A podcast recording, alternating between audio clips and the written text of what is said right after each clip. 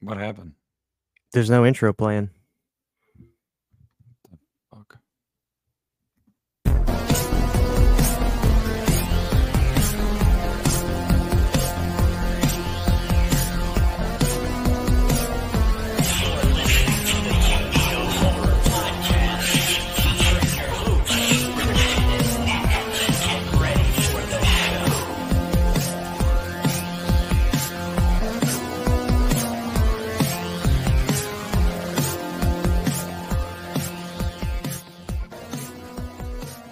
Hey now, hey now, hey now. Welcome everybody. Welcome, welcome one, welcome all.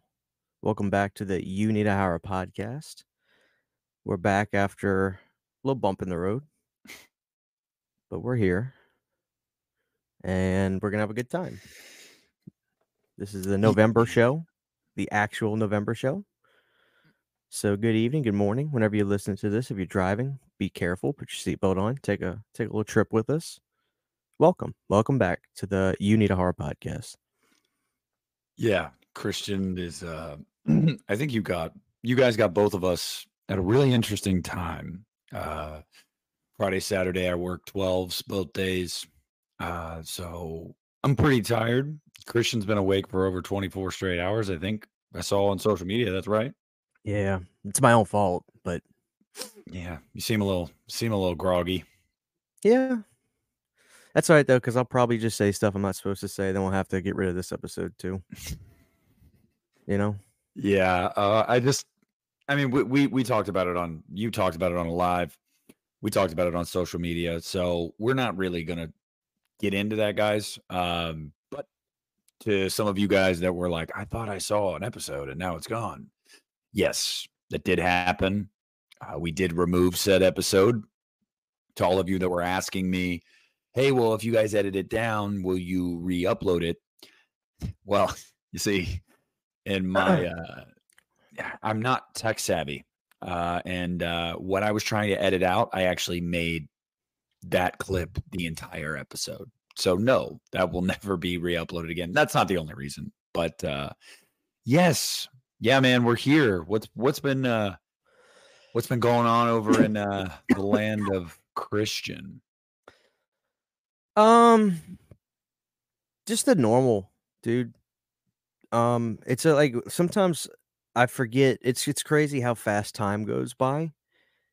Uh you just when you're doing your thing every day sometimes you forget you're alive. I don't know i know that sounds weird but that's how i feel sometimes. Like sometimes i'll catch myself my life is my life is pretty routine.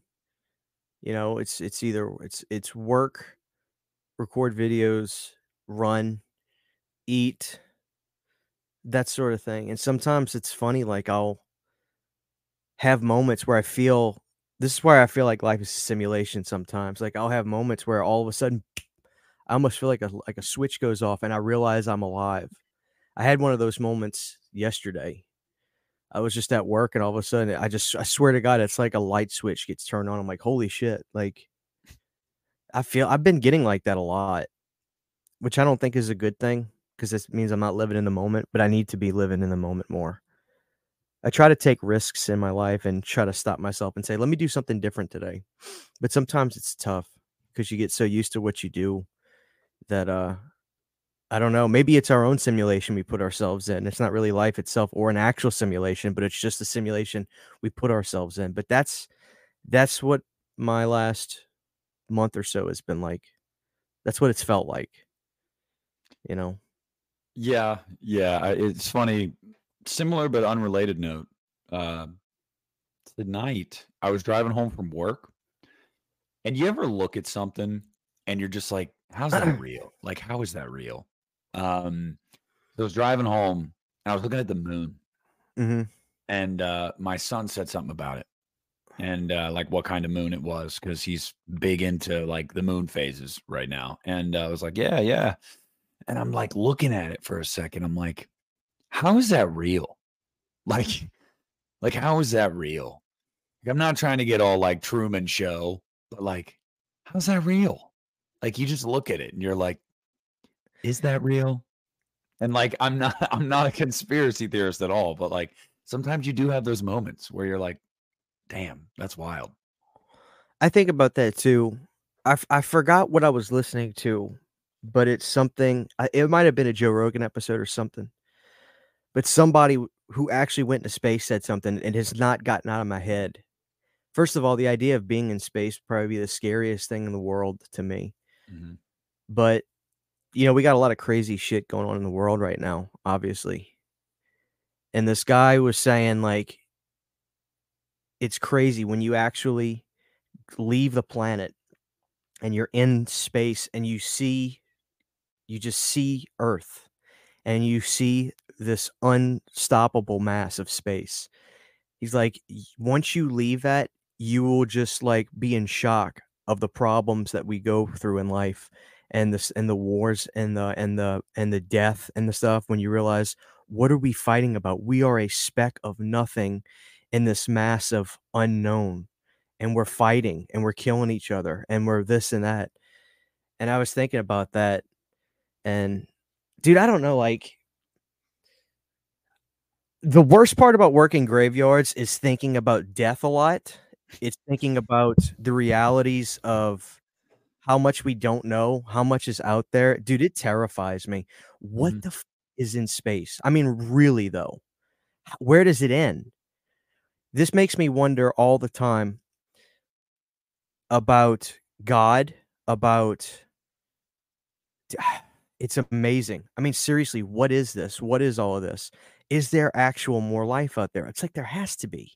Yeah. There has to be. Is there a parallel universe that this is exact same thing is going on, except maybe me and you are women? Or like, is there some kind of weird parallel universe that's slightly off cued where we have different names, we look a little bit different, or our lives Nicole, same- Nicole and Christina. Yeah. or if we're me and your lives are flipped eh, like you know what i'm saying like Yeah. i just don't know dude it freaks me out it freaks me out because what if something happens and earth just gets out of orbit for like a second or something or the earth stops for something to cause the earth i heard that if the earth stopped spinning for even a millisecond we would all just die because the earth moves so fast i forgot how how many miles per hour the earth is spinning but it's so fast that if, if it stopped for a second we would it would be like we'd all be in like that submarine our bodies Mm. would ju- like we I, I don't we would all just die Yeah. that shit terrifies me That's the problem of working graveyards. Like nobody's awake. It's just me at my workstation, and I think about the most terrifying shit all night. Well, everybody listening right now, you you can bear witness to this. I don't work graveyards, but I'm always up super late. And Christian knows that. Like I'm even though I work mornings, I'm always up mm. very late. So he can text me with some of these existential crises and be like, "Yo, I'm thinking about this shit right now. What are your thoughts on this?" Because I have the same thoughts late at night. And it's wild. And you know what's funny is you're talking about we're like this tiny speck of nothing in, Right. in all of this, and that's very true. And the most wild thing that uh, just a couple weeks ago really hit me that I've just really been struggling with has been like one day this earth is going to die. Like whether it's solar flares sucked into a black hole, whatever, but like this planet will die. The human race will die. And not just that, this galaxy, you know, this solar system, every other solar system, every other galaxy eventually will all die. It'll all get, it'll implode, you know, whatever it is. And a new, basically, all physical matter at some point will cease to exist temporarily. Everything in the universe, it will eventually collapse on itself. And it will cause, and it will basically mean another big bang has to happen to then restart everything. So New you life. believe in the so you believe in the Big Bang Theory? it's i believe i believe you can walk both lines. I believe you can have religious views and also believe in a lot of scientific fact because scientific fact is fact. I believe in the big bang theory because really in the bible it only really talks about how you know god really created Earth and this solar system and and and you know people have stretched it out and misinterpreted it over the years but just like other intelligent life i don't think that means that you know god's not real i, I think that there's eh, the bible was just talking about how god created us and like in his image but that doesn't mean he didn't create other shit or other things didn't create other shit so i think you can walk both lines but whether I believe in the actual like Big Bang theory, because it hasn't been proven, it is still just one of a few theories. I don't know, but I do know that something like that probably did happen. But I also know that something like that is going to have to happen again eventually because what is that? I don't know what law it is. I think it's Newton. It says uh, matter cannot be created or energy cannot be created nor destroyed. So if at one point it is an inevitability, scientists will tell you that the entire universe will eventually collapse on itself and will cease to exist, everything. Well, that can't hold, right? Because it can't just totally be gone. So that another event is going to have to happen to shit out a bunch of solar systems again and a bunch of galaxies again and restart an entirely new billions of years cycle. And the human race will be gone the human race will be completely extinct. Any other race that's out there in the in the universe right now will be extinct too. And it's just like restarting time. And that is so wild. Like you're going to get buried one day. I'm going to get buried one day or cremated, whatever it is. I still haven't decided on that cuz that freaks me out too. But whatever that is, and your loved ones and everything, eventually none of it will be here anymore because this earth is going to literally fucking explode one day. And I I really think it's gonna be us that do it. Papa Roach wrote a song, I forget the name of it, but it was in Tony Hawk's Pro Skater 2, and they were spitting facts in this game. I forget the name of the song. It was that one that goes my band used to cover it. It's in our nature to destroy ourselves. It's in our nature to kill. I think it's true. I think we're gonna end in in nuclear warfare. I mean, I need to see Oppenheimer as soon as it comes out on 4K. I'm I can't wait it's to watch blood, it. It's called Blood Brothers. Blood Brothers. It's such a good song. I think. I think we're gonna kill ourselves.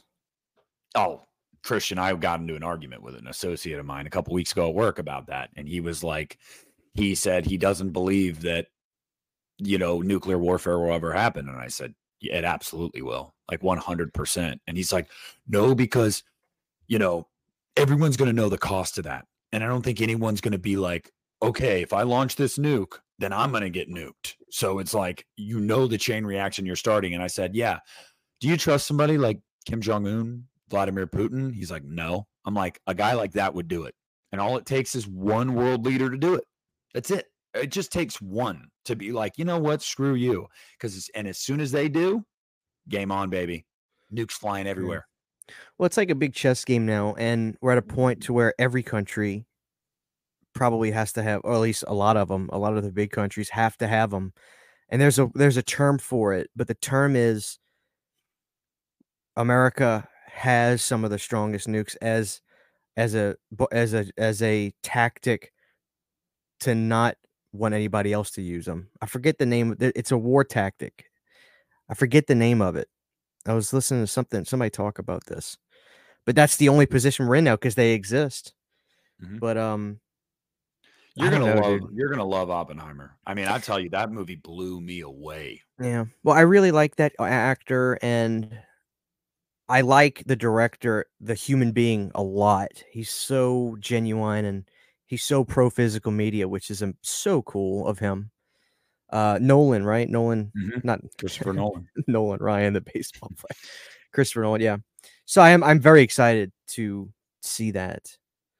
But um I don't know, that- like it's I was going back to that movie when I was arguing with this. It was it was healthy debate, guys. It wasn't like a legitimate argument, but there's like no healthy debate with Nick people.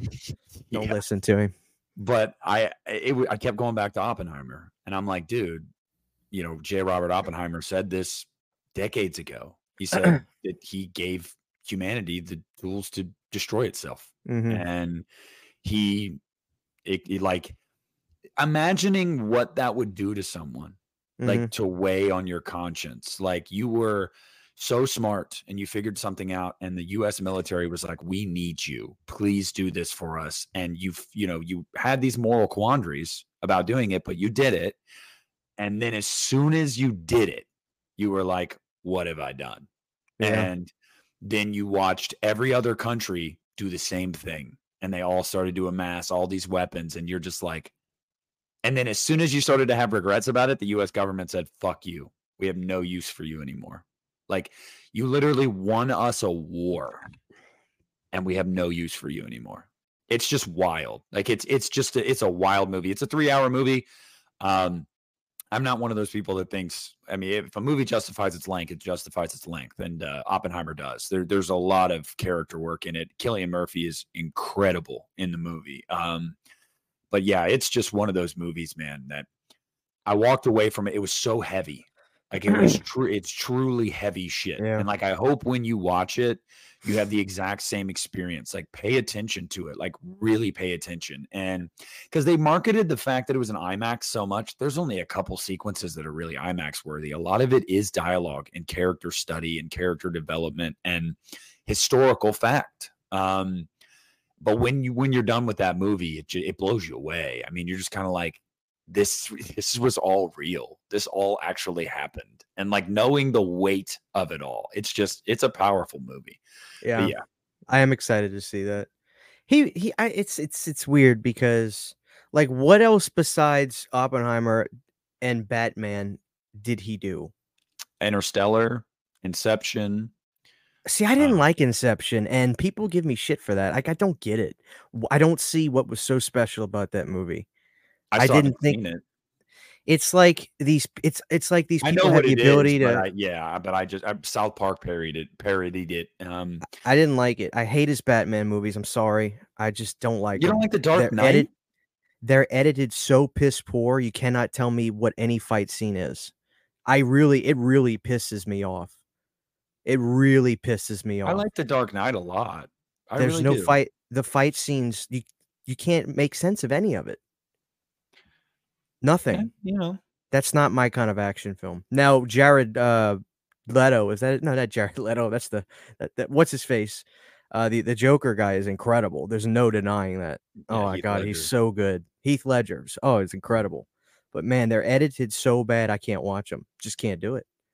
Well, good thing we got the Batman then from Christopher Reeve, Matt Reeves. I like that. I like that too, but um, I don't, I don't know. I should have bought it. I never bought it, but I was just thinking to myself, I was just like, man, it was long.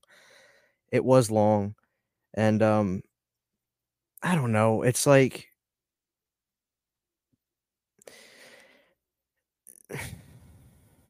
it was just long. Like I liked it though. It was just. It's just like I don't know.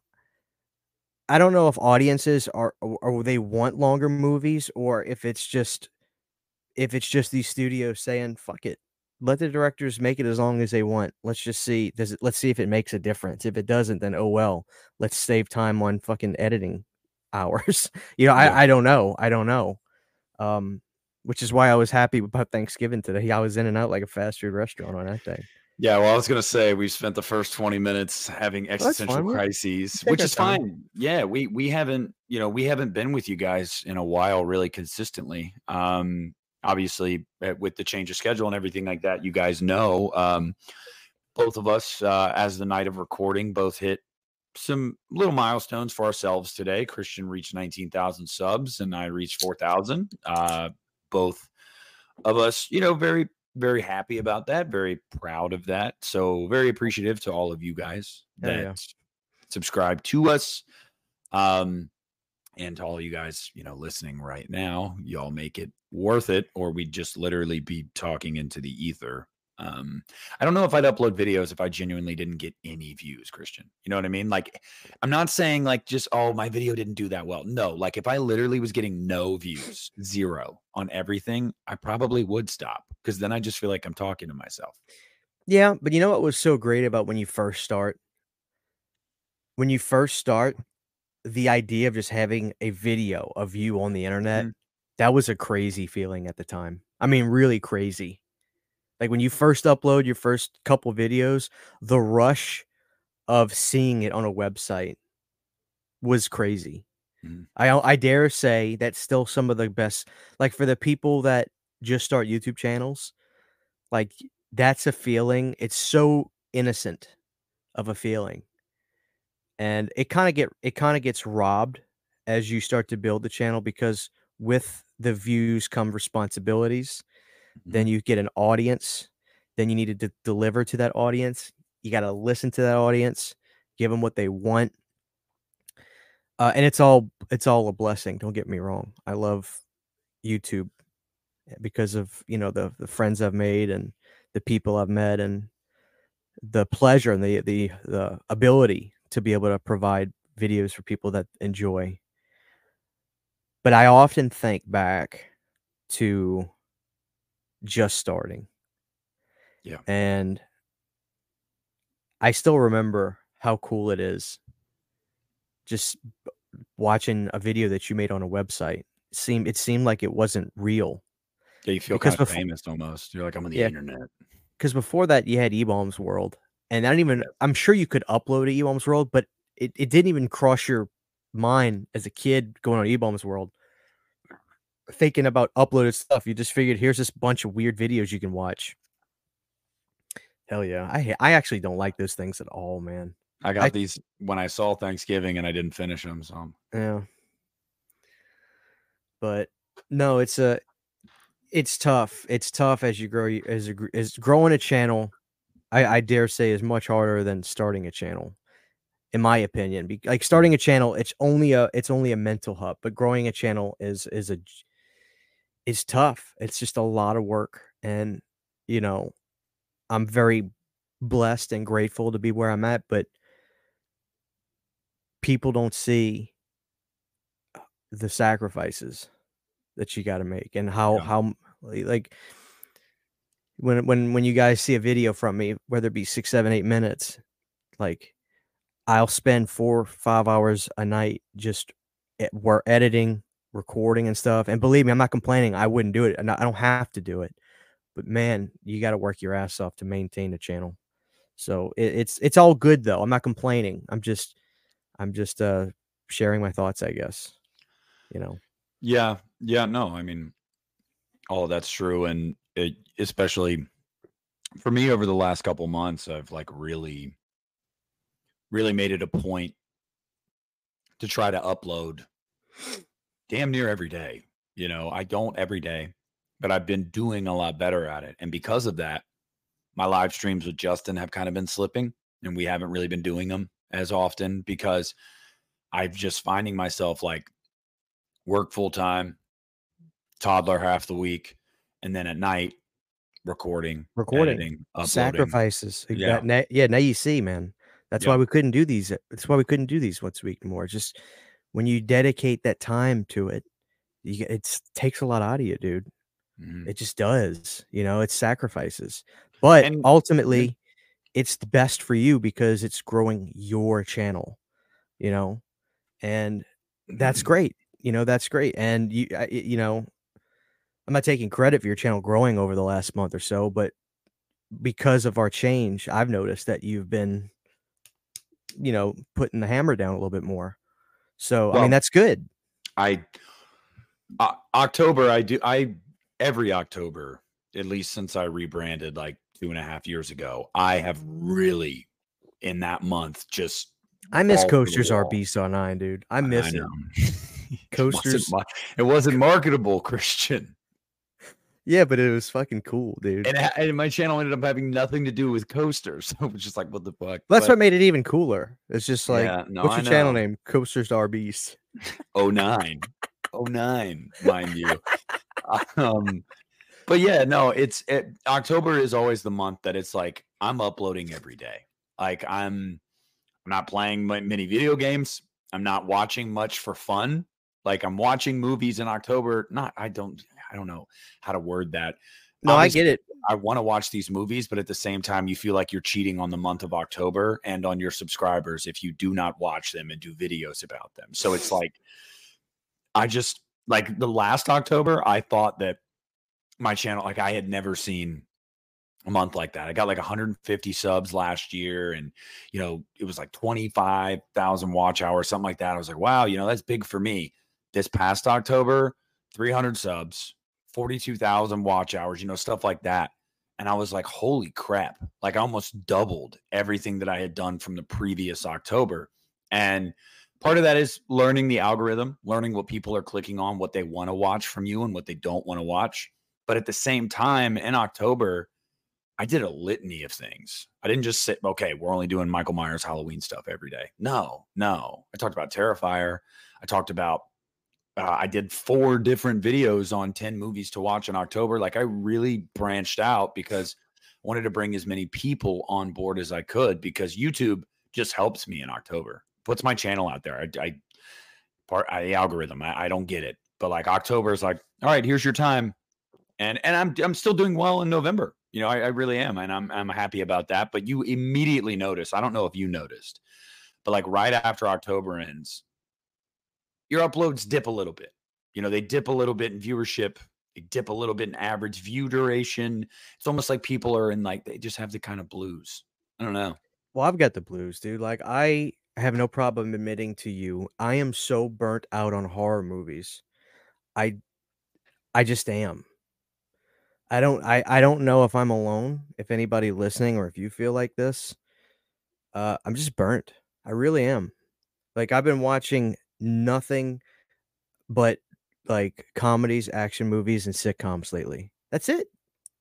I have no desire to watch horror movies. Now Thanksgiving was fun, don't get me wrong. I had a great time.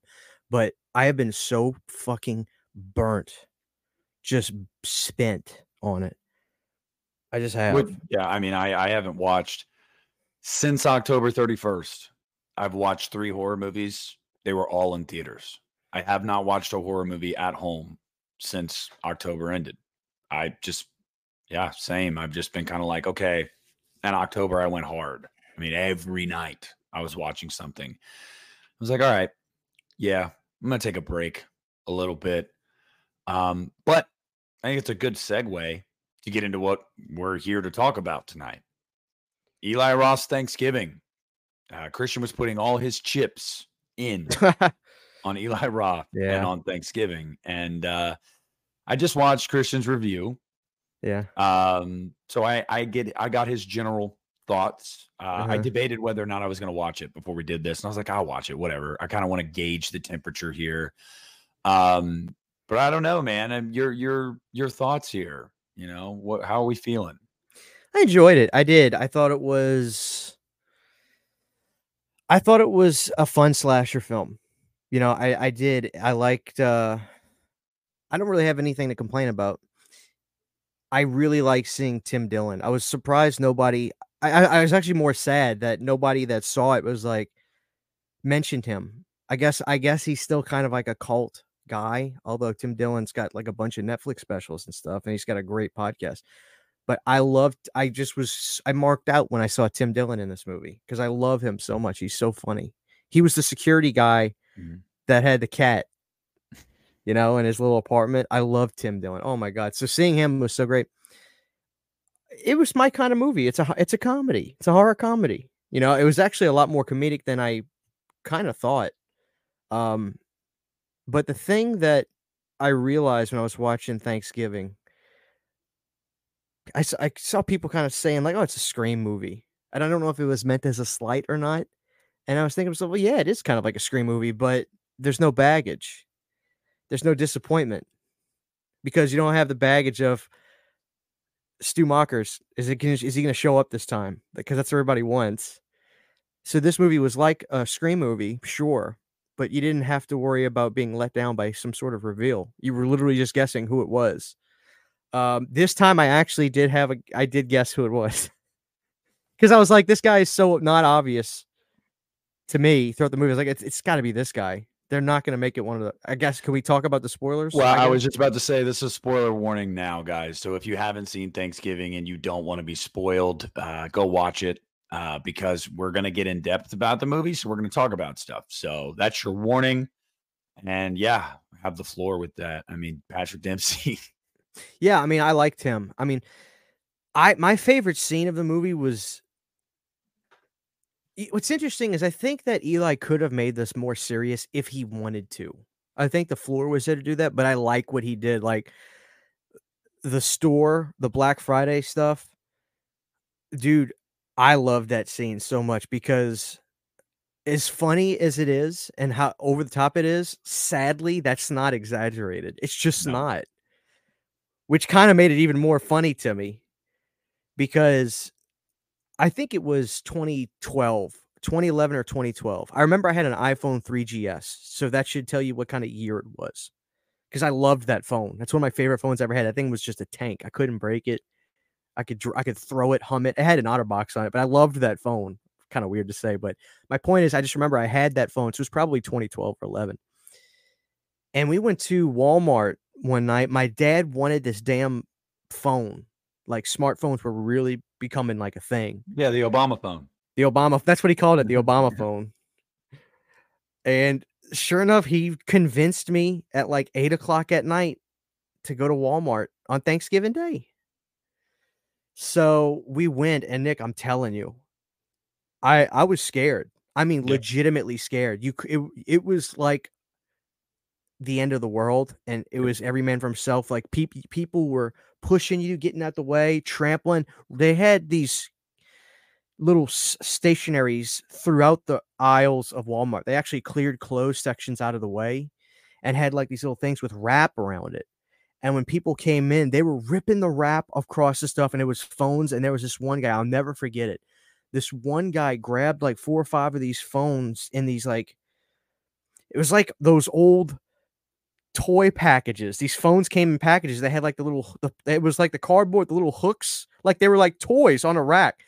It was weird. I don't know why they had these packages. The guy grabbed like four or five of them, and he had them like this. And he sees his friends like, oh, and he's tossing the phones to his friends. You just see these guys in the air reaching over the crowd, catching the phone. It was insane. And of course, my dad did not get what he wanted. He eventually was like, let's go. We got to go. We got to go. He was scared too. So it was that crazy. And I'm sure there had to have been accidents with people dying. I don't know. Is Black Friday still like that? Are stores still doing the six o'clock Thanksgiving Day thing? Because I don't pay attention Um, as much. Yeah, but also uh, a lot of stores went with the formula of they do it like the week of Thanksgiving. Um, because try to it's like- alleviate it a little bit and just yeah, and then but also Cyber Monday has Cyber really Monday. it's just started to Yeah. kick Black Friday's ass. Like people would rather stay home and, and order stuff online, and and I totally get that. But I can tell you, I went Black Friday shopping once when I was 14 or 15 with my friend's family. Yeah. No, I it, you're you're not yeah, anybody that hasn't done it, you you don't understand. I mean, it really is masses of people outside of buildings. Like and it's not like a line. It's like a glob of people waiting for those doors to open. And Uh-huh. when they do, I never forget, we waited outside Walmart. They opened the doors at midnight and people just started running. Yeah. Running. And like back to the TVs and uh, you know, where the consoles were and the video games and the movies, that's where everyone was going. And Yeah. that's where we were going too. So I love that scene.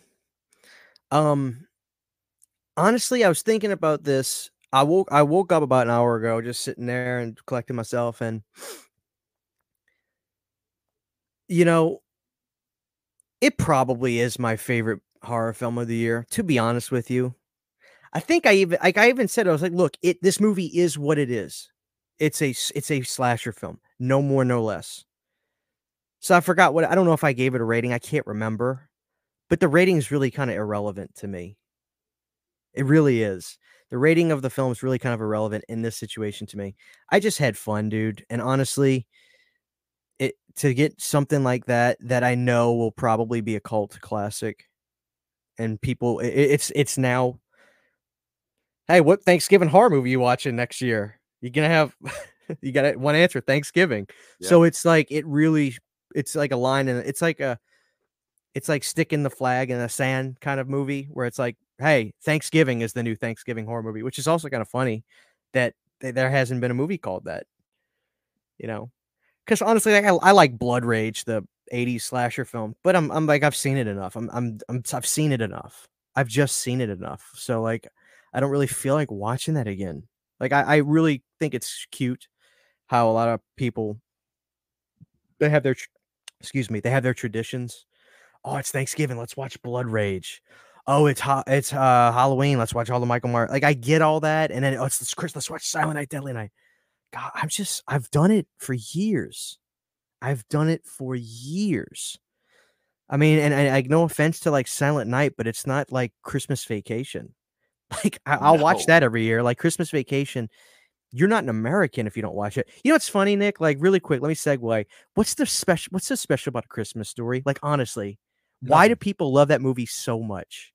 What am I? I like it, but it's like, dude, they play it perfect because I was listening to I listened to the podcast version of this uh the local Pittsburgh radio show every day uh during the week because uh-huh. they're talking about the Steelers. And this week during one of their segments about the Steelers, one of the hosts was like, they were talking about Christmas movies, and he was like, Elf trash. And then they, they, everyone they started ganging up on him. They're like, "Oh no, Elf is great. Elf is great." And he's like, oh, "My favorite one's a Christmas Story." And they went in. They were like, "What is it about that?" Yeah, like like why do people like that movie? And I'm sitting there going, "Yes, dude. I don't like it." Yeah, I, okay. I don't it's think just it's all right. Trash, but it, yeah, it's it, just so bland. Like I think it forced its way. It forced its way into pop culture because one year we were at Sydney's parents' house for Christmas Day, and I'm not kidding, Nick. One channel, literally, I, I this was they, like they play it all. They play it all day. Yep. Yeah. Yep. They mm-hmm. forced its way. It's forced its way into pop culture.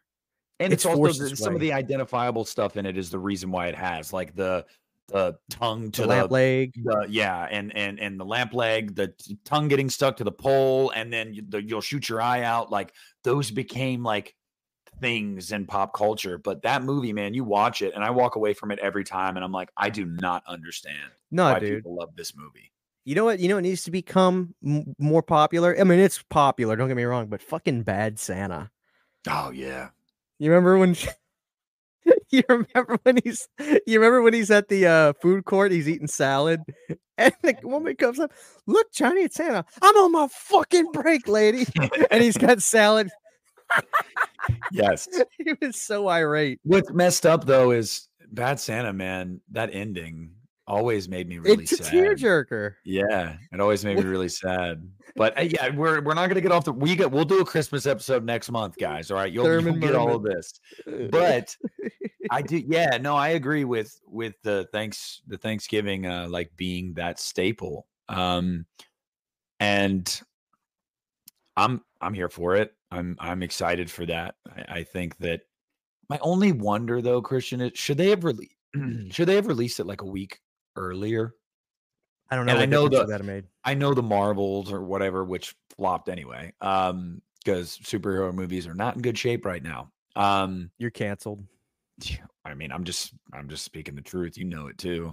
So yeah, but I I, I, I need to yeah. Sorry, I could go off on another tangent. I know, I know. People are burnt out on it, guys. We don't we don't need these superhero movies every three months. Um, but reason I ask is simply just because you get this weekend and then Thursday up until Thursday, and then it's Christmas season. Right. And I just feel like it's going to have a week in theaters where people go see it, and then. Well, like, no- I think this movie was. Pro- you could you could probably tell me. I don't think that this movie cost a ton. Fifteen million. Okay, that's more and than it's I thought. looking like it's going to open in the United States uh, between ten to twelve million for opening weekend. Now, guys, listen, it only opened in 3,200 theaters. So it's not a limited release. That's not limited. But right now, bigger movies are opening anywhere from 4,000 to 4,400 theaters in the US. So it's got about a thousand less theaters than most like big releases do when they release. Also, it's a R rated slasher movie called Thanksgiving. So this is a win. The opening weekend is absolutely it can't be spun any other way. And and the trades are saying that too. Like, hey, yeah. this is a good result. Um the question is, how does this do overseas? Because this is an American holiday. Yeah, because this isn't Thanksgiving in like October in Canada? Yeah, something like that. And then there's a bunch of countries that don't even recognize anything like Thanksgiving. So do they I- name it something else in those territories? I don't know. You know what? That's a good question. I don't know what I don't know what kind of following Eli Roth has overseas. I'd imagine I'd imagine in like Germany and other countries like that probably has a strong presence. Wasn't that where Hostel movies? Yeah? Europe, Europe. I, I was that's what I was going to say. Europe, maybe. I mean, I, I- I just think that you're gonna you're gonna see this movie. It's gonna make its money back and then some. Like it will be profitable, and it'll be a win for Uh-huh. Sony. And I, I got to give, I have to give a shout out to to Sony, to TriStar, you know, to everybody involved, Spyglass, because you know this too. They marketed the fuck out of this movie, and I loved to see it. You saw it on social media. You would see the trailers in every theater that when you went to see a movie, they really marketed this movie. Yeah. I yeah, I um I really like how over the top the gore was too. Um like cuz it's funny that you put some of these slashers under a, you put some of these people under a mask and somehow they have the ability to cut straight through a neck. you know? And uh that shit kills me. But there was one scene where one of the kids had like a Russian dad or something, which kind of threw me off all of a sudden. The dad shows up halfway through the movie, he's Russian. There was no cuts here, folks. The Russian dad, it just threw me off. Like this, all of us, like, was he Russian? Was that what he was? Yeah, German, Russian? And her name was Yulia.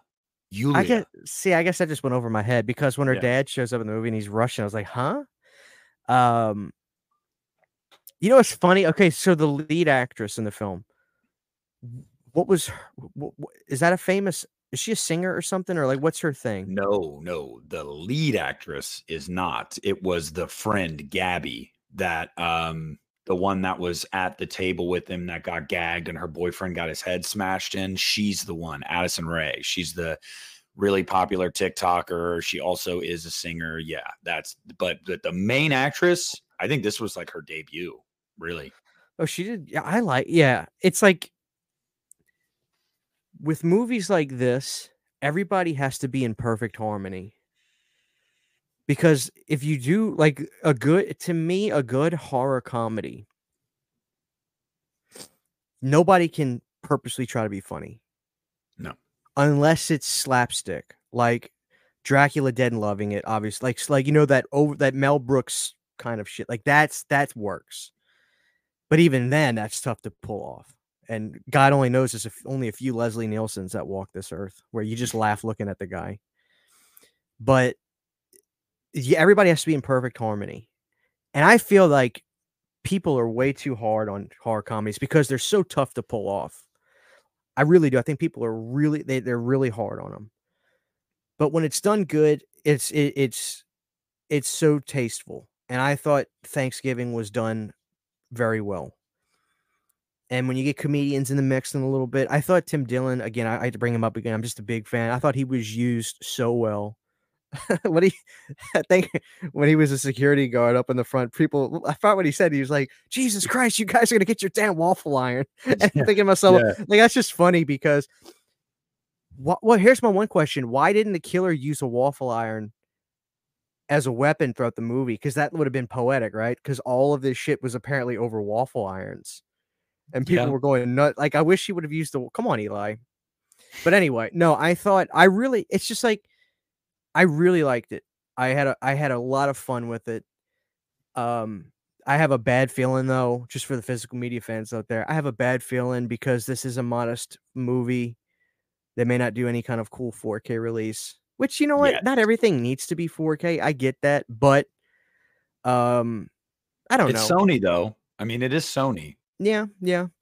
I don't know. It's just look, I like I said, I think the rating on this is kind of irrelevant because it's just a slash fun slasher film. I just I I had a great time. It was quick. It was exactly what the doctor ordered. And um you know the, the look of the the look of the killer I guess was kind of cool. I don't know what else you really could have done. Um but like I said, it's just funny to me, and I like it. I'm not hating, but it's funny to me that when you you take these human beings and you put a mask on under them, all of a sudden they're they're cutting straight through a head, clean, severing heads, like nothing. There was that one shot where the girl that was working at the diner, which I love, di- any movie that has like diner scenes in it wins me over. Oh, I yeah, love I love diner aesthetic. You know what I mean? I wish I had Yeah. like, especially like like Psycho three, two, and three, that Bullet Train diner. They, Yeah. they literally look like tr- pe- top- like it looks like a section of a Mhm. train or like a big airstream diner. Is that what they're yep, called? yep. I love that stuff. You win me over with that. But anyway, the waitress, she gets pushed onto the freezer door. Her skin, ugh, like stuff like that. I love that. That was a good. The thing about the suspense in this movie too, it was like, it was it was fun suspense. It wasn't like heart beating out of your chest, like oh my god, oh my god. It was just fun because it's like he's coming. Where's he at? Where's he at? So that was just so refreshing to me. It really was. I feel like that type of movie, theatrically wise, is dead. Like I don't feel like you see movies like that. I don't really like I see the similarities with Scream, but I also I I also don't. Uh, I feel like Thanksgiving was a lot more. I hate to say the word authentic, but I just feel like it was much more of a real authentic type of old school slasher film, which I don't. not just may- not just that, man. But let's let's be honest. We probably gonna piss somebody off with this, but screenplays are a little too safe nowadays. Oh, I agree. This movie didn't. I mean, you're talking about the diner scene. I don't even know the physics of how that woman got cut in half. Because But it it was was- just the lid of a dumpster, but it was awesome. That's what I'm saying. Like they get superpowers. Yes. Like it was awesome. Like, and to your point about these kind of movies and how, you know, it's almost like dead nowadays, like a, like a dead art. Dude, I saw this in a pretty packed theater and people were going for it. It was, I, I, I They man, had. I, they had a good time. Yeah. I have not had a theater audience like that, and I can't tell you how long. I mean, people were having fun, people were laughing, people were going oh at stuff, and I'm I was sitting there multiple points, and I'm just like I love like I love this, like I love this so much, like this is so fun, this makes it so much better, and it made it for me where there were moments where I would laugh at something. I could like laugh out loud and not feel weird because everybody else was into it. So there were a couple points where I was like, like out loud. and I didn't, great. I, yeah, it, it was just a great, great experience. And when it was over and the credits were playing, I was, I was like typing up my tweet review of it. And I was still sitting in my chair and a couple rows in front of me. Oh, you were tweeting in the movie theater. When it ends, yeah, I usually, i usually send out my quick review of a movie before I even get to my car. And, uh, That's that's good. You're not texting while you're yeah, yeah. And so I'm I'm sitting there typing it, and a couple rows in front of me, this middle-aged lady, and I think you know her husband or whatever. They get up, and they had two friends with them, I think. And she said out loud, "It's one of the best movies we've seen in a while." And I was just like, "That's so awesome! Like that's that's so awesome!" Because like, and I said in my review, I love a movie like Thanksgiving because it is not controversial at all. It's it's just not. Like it- it's not going to piss people off. You're not going to have people in like two camps. It is literally just either yeah, it's fine, whatever, not really my thing, or you had a blast with it. But no one's going to be like you're so dumb for liking this. Like no, it's it's just not going to piss anybody off. I love movies like that. I really do. So, but you said you saw Dempsey coming. Look, when they announced that Dempsey is, I didn't. the I, I didn't see it coming. I guessed it right. Is what I said. Okay, okay. Because I thought the same thing when they announced the cast like a year ago. I was like, Patrick Dempsey, he's going to be the killer. Then I'm watching the movie and I'm like, he's not the killer. I thought it was the It's one of the boyfriends. Oh, I thought it was the deputy. Yeah, I was like, and then when they did the Bobby reveal where she's like, "It's Bobby," it was so anticlimactic. I was like, "No, it's not." I like, I know it's not. Wait, why? That was so unceremonious. Like, that's that's the end. No way. No fucking way. And my favorite part about the reveal of Patrick Dempsey being the killer was as soon as it was revealed, he went full schlock. Like it was awesome. He immediately is like, there, he says, Jessica, there will be no leftovers. Yeah. Like it was awesome. Like I, I just and there's so much about that like ending that that third act that's just like so over the top and like implausible. But like I'm watching it, I'm like, this is Eli Roth though.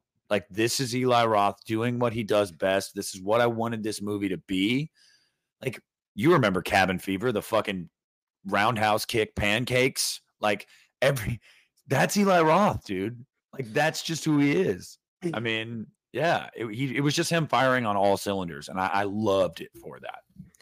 Yeah, and he's got a lot of power now. He's like a big, pro- he was big producer and everything. But it, it, I'm, I hope to see him. It's funny because like uh when I go to my grandma's house, she she still has like cable and stuff, and she'll be flipping through sci-fi and stuff, and it it'll be like coming up next, Eli Roth's haunted graveyard tour. Like I'm like, what? like his name's on so much shit. But like for him, like he's one of the last people that has the ability to make that kind of film, I feel, and get it pushed to theaters. I mean, looking back, the last time I enjoyed a movie to where I really had 2000s nostalgia feels was um that James Wan movie. Malignant. Um fuck man. I love that movie so much. Mhm. God damn. It's great. Like I felt I felt like I just pulled out a block, but I just got home from Blockbuster and turned that on. And uh, that may not be something uh, younger audiences can relate to. You know, I I can see younger people Mm, that may not be fair.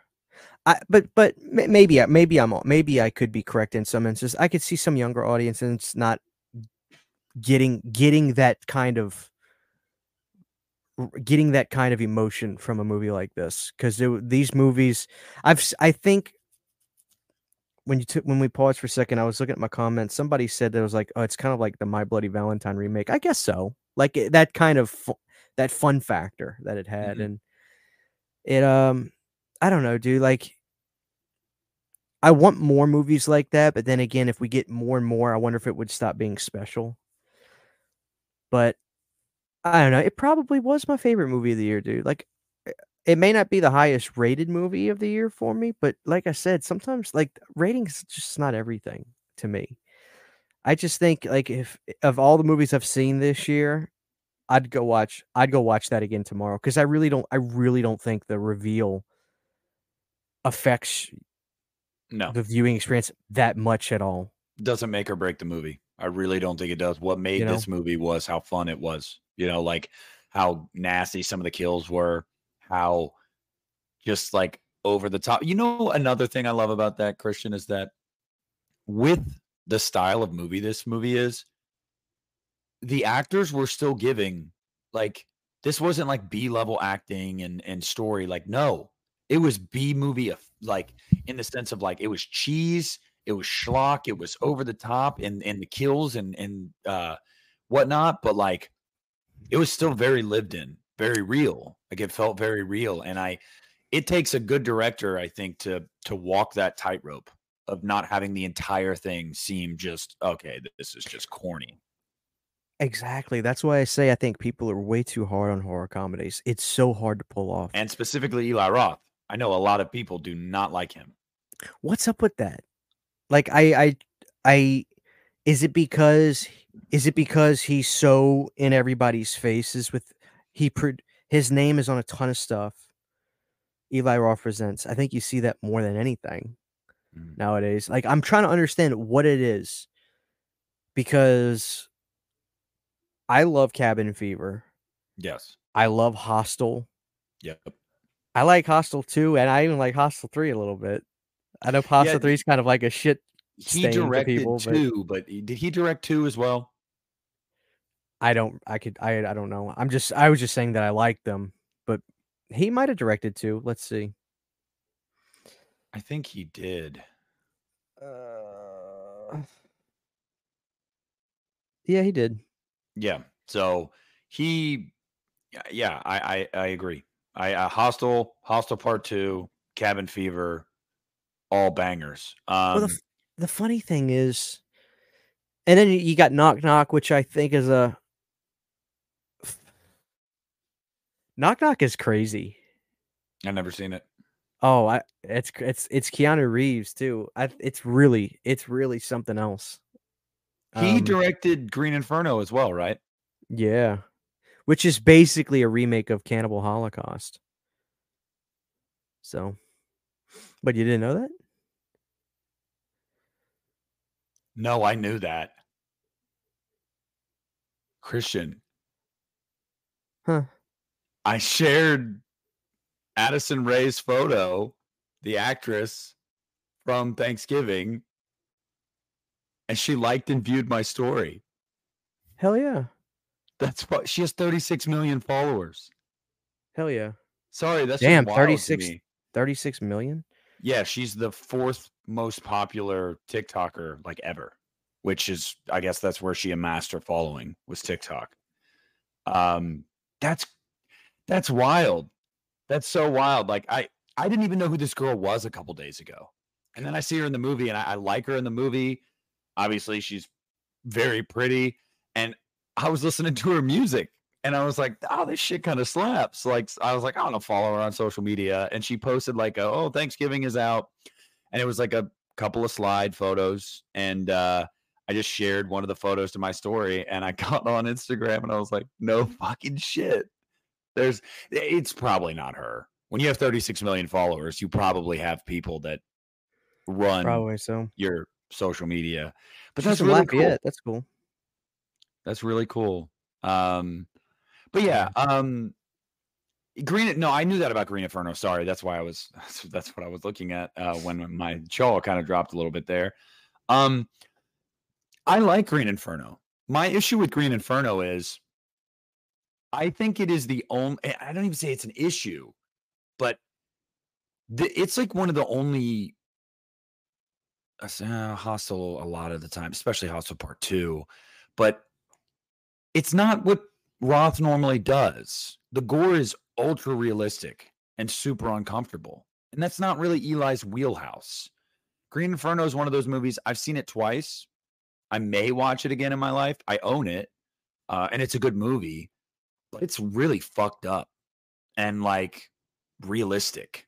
And it's just kind of those those are uncomfortable watches where it's like this guy actually looks like he's getting his eyeballs and his tongue ripped out. Like this is I don't know. I don't I don't know. Like it's not comical gore. Whereas you look at some a lot of his movies and it is kind of comically done. And like this one. So I don't know. But I guess that's just me because when when you know, I'm sitting here watching Thanksgiving in the theater, there were people going, "Oh," at stuff and I'm like, "What? That was fun." Like yeah. it's kind of like Terrifier, man. You hearing all the stuff of people like running out of the theater and throwing up. I'm like, "What?" There's not a single kill in those movies that I'm like, "Oh my god, gross." Because it's, o- it's yeah. The only one that really got me was him pouring the salt on the girl. Yeah. And then in the And- first one, the the Saw, that one is kind of fucked up. It's. I've never poured salt in a wound before, but I have. It fucking like- hurts. I just yeah, I imagine.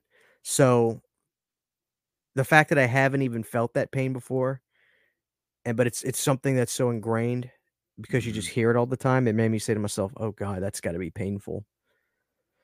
So, oh no, like Green Inferno, yeah, it's it is very serious. That's him paying tribute to Cannibal Holocaust, one thousand percent. That's what that movie is. Um, I love Green Inferno. I think it's a It's a great movie. pretty respectful uh modernization of Cannibal Holocaust.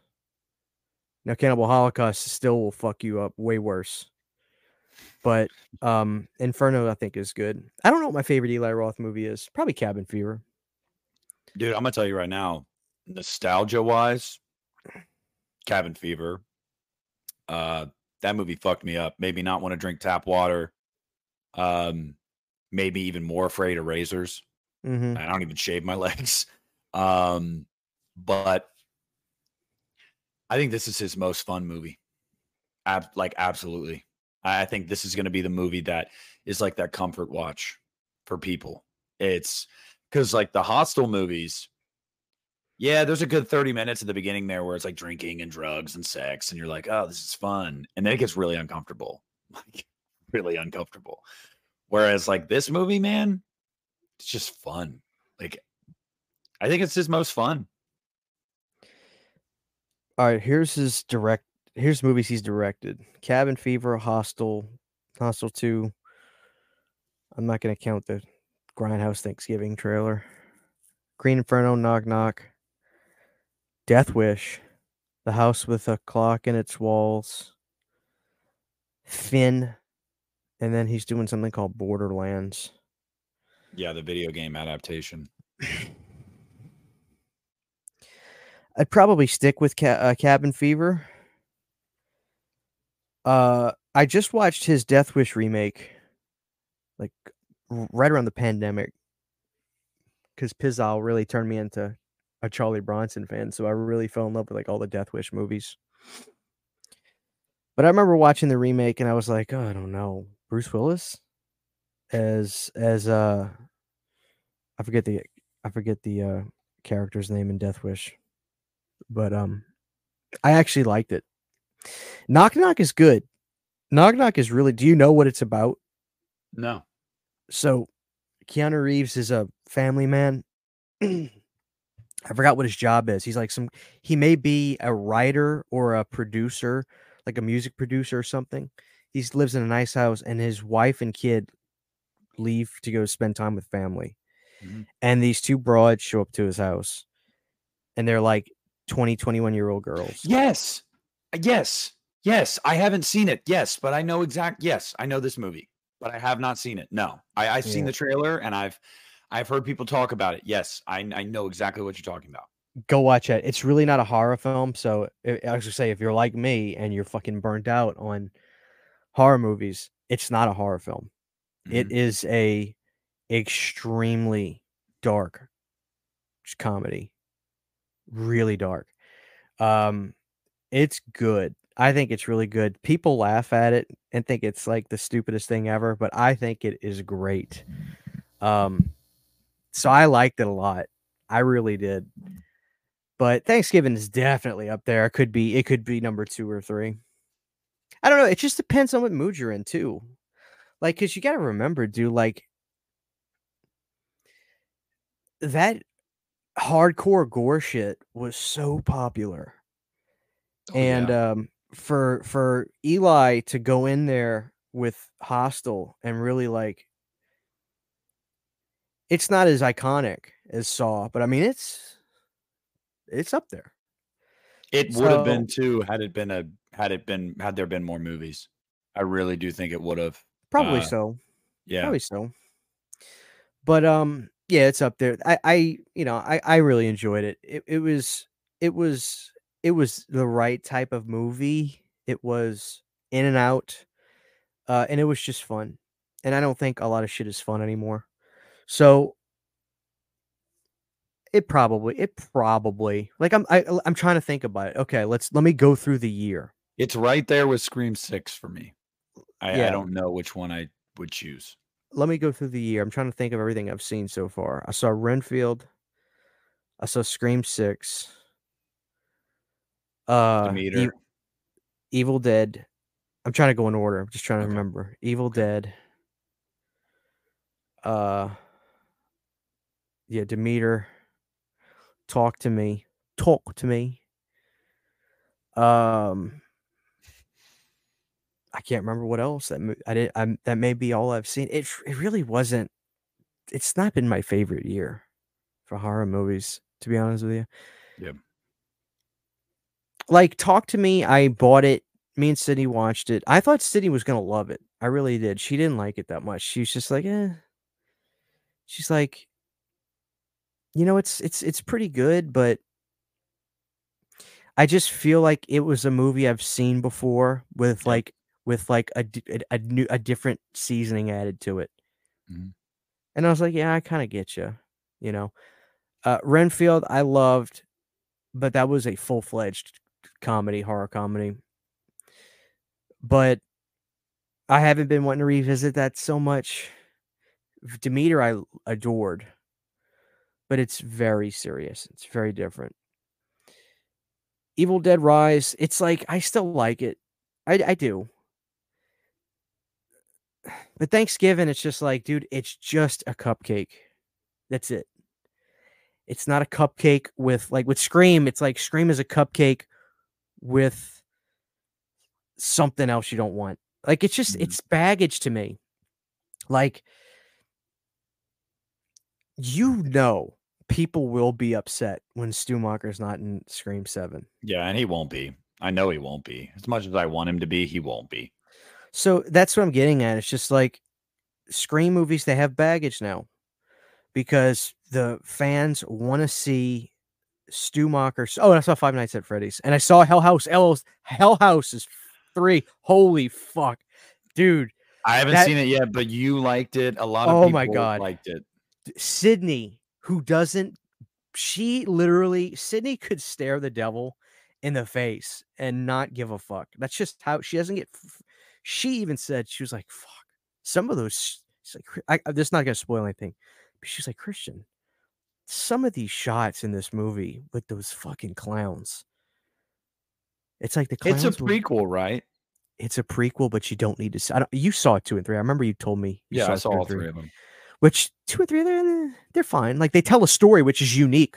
Yeah, But beginning, one- middle, and an end. I Yeah. gotta stop. I gotta stop. That I, I'm sorry. I can't believe I forgot. I, I have sh- I have Shudder. I just need to watch it. I, You need I to really- watch, Dude, Christian, the problem was it came out on the 30th of October, and I, I was like, I got to watch Halloween. I got to do this, and then Halloween was over, and I haven't wanted to watch horror movies. I know. I watched it on Halloween night, and oh man, dude, my heart was beating. But you have to set yourself up right for it. You have to turn out the lights. Take this thing, toss it, get under a blanket, turn that motherfucker up. These clowns, dude, I it's like that is my favorite movie of the year. And I know that Shudder will probably I hope Shudder does a box set on Blu-ray for all the because Hell House has a DVD. I don't even know if two and three have releases. They may. I'm not sure. But Hell House Origins is that's my favorite. That's my favorite. Of all four, uh, It's as good as the first one, but it's my favorite horror movie of the year. okay. Then I'd go Thanksgiving. Sorry, Eli. I love you, buddy. But Hell House LLC creep me the fuck out, dude. Always welcome to come on the show, Eli. Oh man, are you kidding me? I'd love I'd love to talk to Eli. Eli, he is such a historian, and his knowledge in Italian cinema is incredible. He did Charlie Band's podcast, which I'm so sad because Charlie, ever since the end of last year, he just hasn't done any. Which I know he's busy, but uh, he had everybody on. He had Eli, Rob Zombie, and his episode with Eli was so good because Eli it's so funny to me how and here I go, I'm gonna bring up Rob Zombie yet again. It's so funny to me how horror fans will shit on their own. They will. Mhm. They will shit on Eli, who's a clear horror fanatic, fanatic historian, and they'll shit on Rob. Rob will put every horror legend who's completely out of the limelight in movies into the theater. Like Dee Wallace is always going to be an icon, but let's be honest, Dee Wallace is just not in the movie theater all the time. He puts Ken Foree back into the cinemas in front of people. He puts fucking Bill Moseley back into the pop culture. Like he does all these things. It's not good enough. Eli Roth is a clear horror fanatic. People love eh, Eli Roth loves horror. He's a joke to people. I, I don't get it. I don't get it. I never don't will get I, it. I- I don't understand. Maybe there's somebody listening that can comment down below that isn't a big fan that can try to articulate to us what it is about him as a filmmaker. I'm not personal feelings aside. I mean, I don't know much about the guy personally, so I, I can't speak to that. Um, but there is a there's a group of people that just think he's a shitty filmmaker. Like it's a I it's a joke. Like Yeah. We used to joke on Region Free a few years ago, which it was very very lighthearted, but it was like oh the master of horror Eli Roth, and then, like I, I was in on the joke, but I remember like eventually I was like you know what though like I like Eli's stuff. Like I I genuinely do. Like, dude, Cabin Fever was one of like my senior year of high school was like that was one of the first movies I rented. And I didn't even know I didn't know it was Eli. It was just Cabin Fever. Hey, t- tell me, did you watch Boy Meets World when you were a kid? No. No, because I want to say one of the actors from Boy Meets World is in Cabin Fever. I'm pretty. It's been it's been a while since I've seen it. Maybe I'm maybe I'm off on that, but I'm pretty sure. But I don't know. It's like I like Eli, and he's such a sweetheart, and he's so kind, he's so nice, and he's so knowledgeable. I don't know. Maybe maybe that shouldn't matter to people, but I don't know why it matters to me so much, but it does. It matters to me that I like him as a person. No, it That's, should matter to you. We were the same way about Rob Zombie. It genuinely bothers us, and it should bother us because it's like, well, it's why? it's it's sad. It's just it's just it's sad. It's like I felt so bad for him with the release of the Munsters because when you look back on that, dude, it was insane. It was a passion and, project too. That's why I felt so bad for him. He loves that. I mean, and, and, yeah.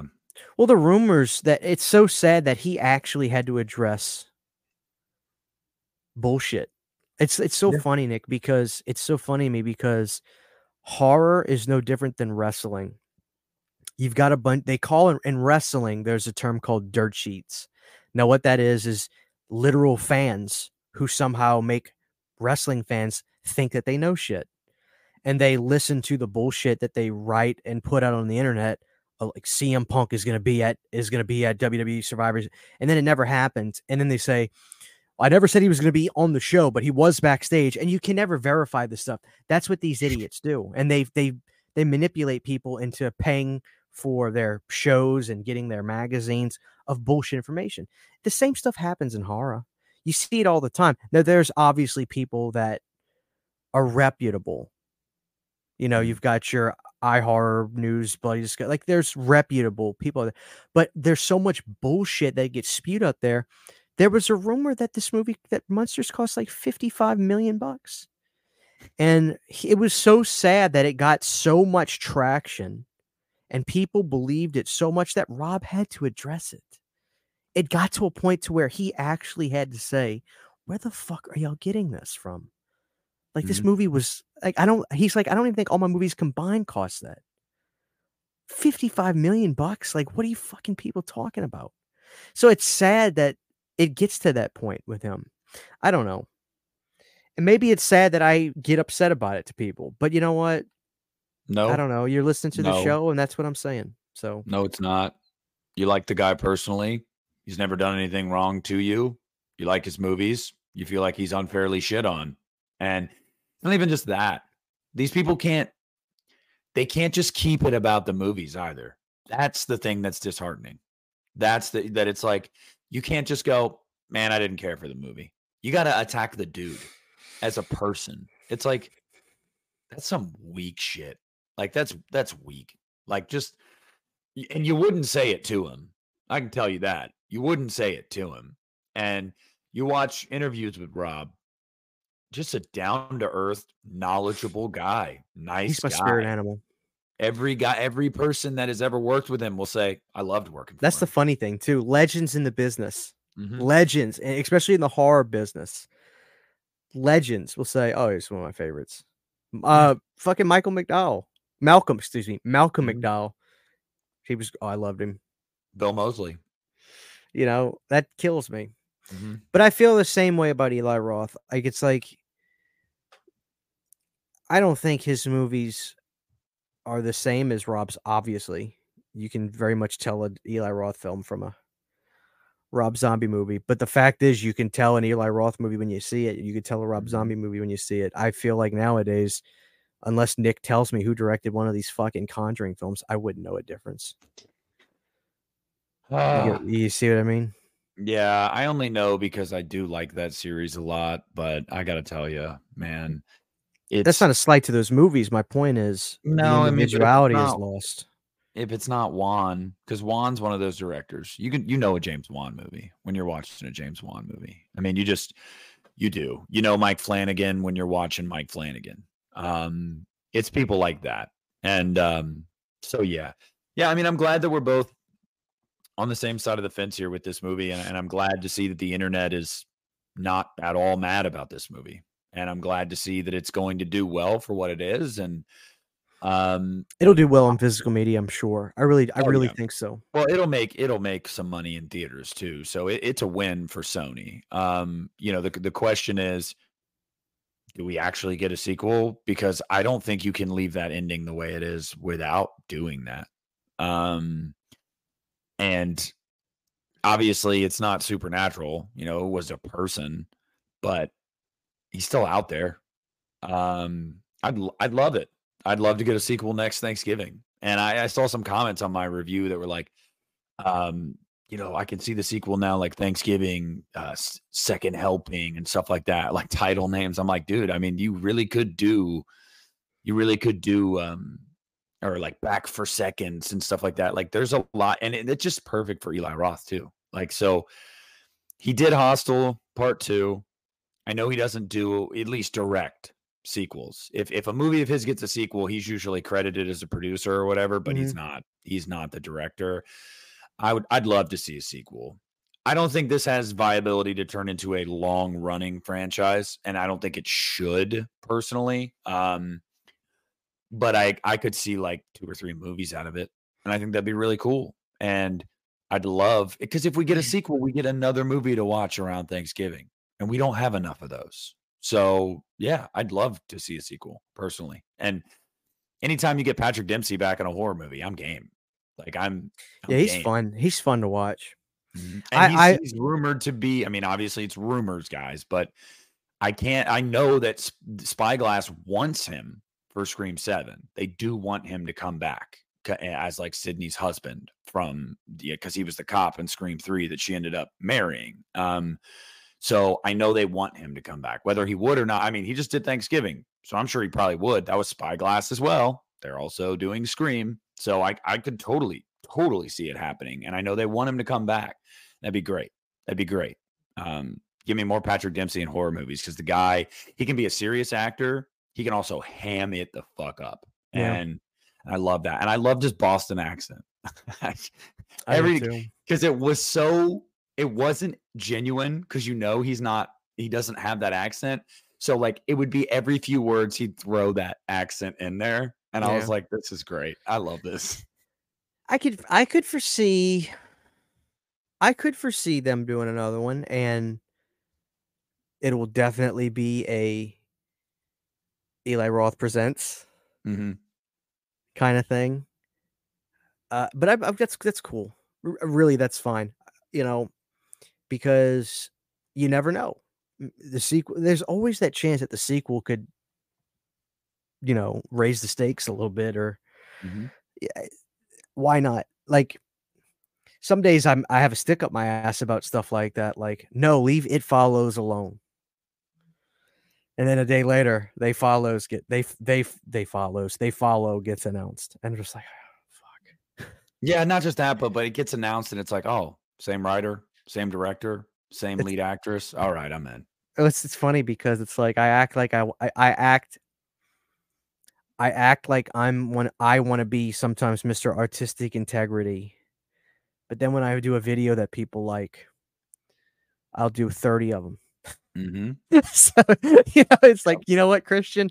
How about you get your foot out of your fucking mouth Mm-hmm. and uh just go see the movie.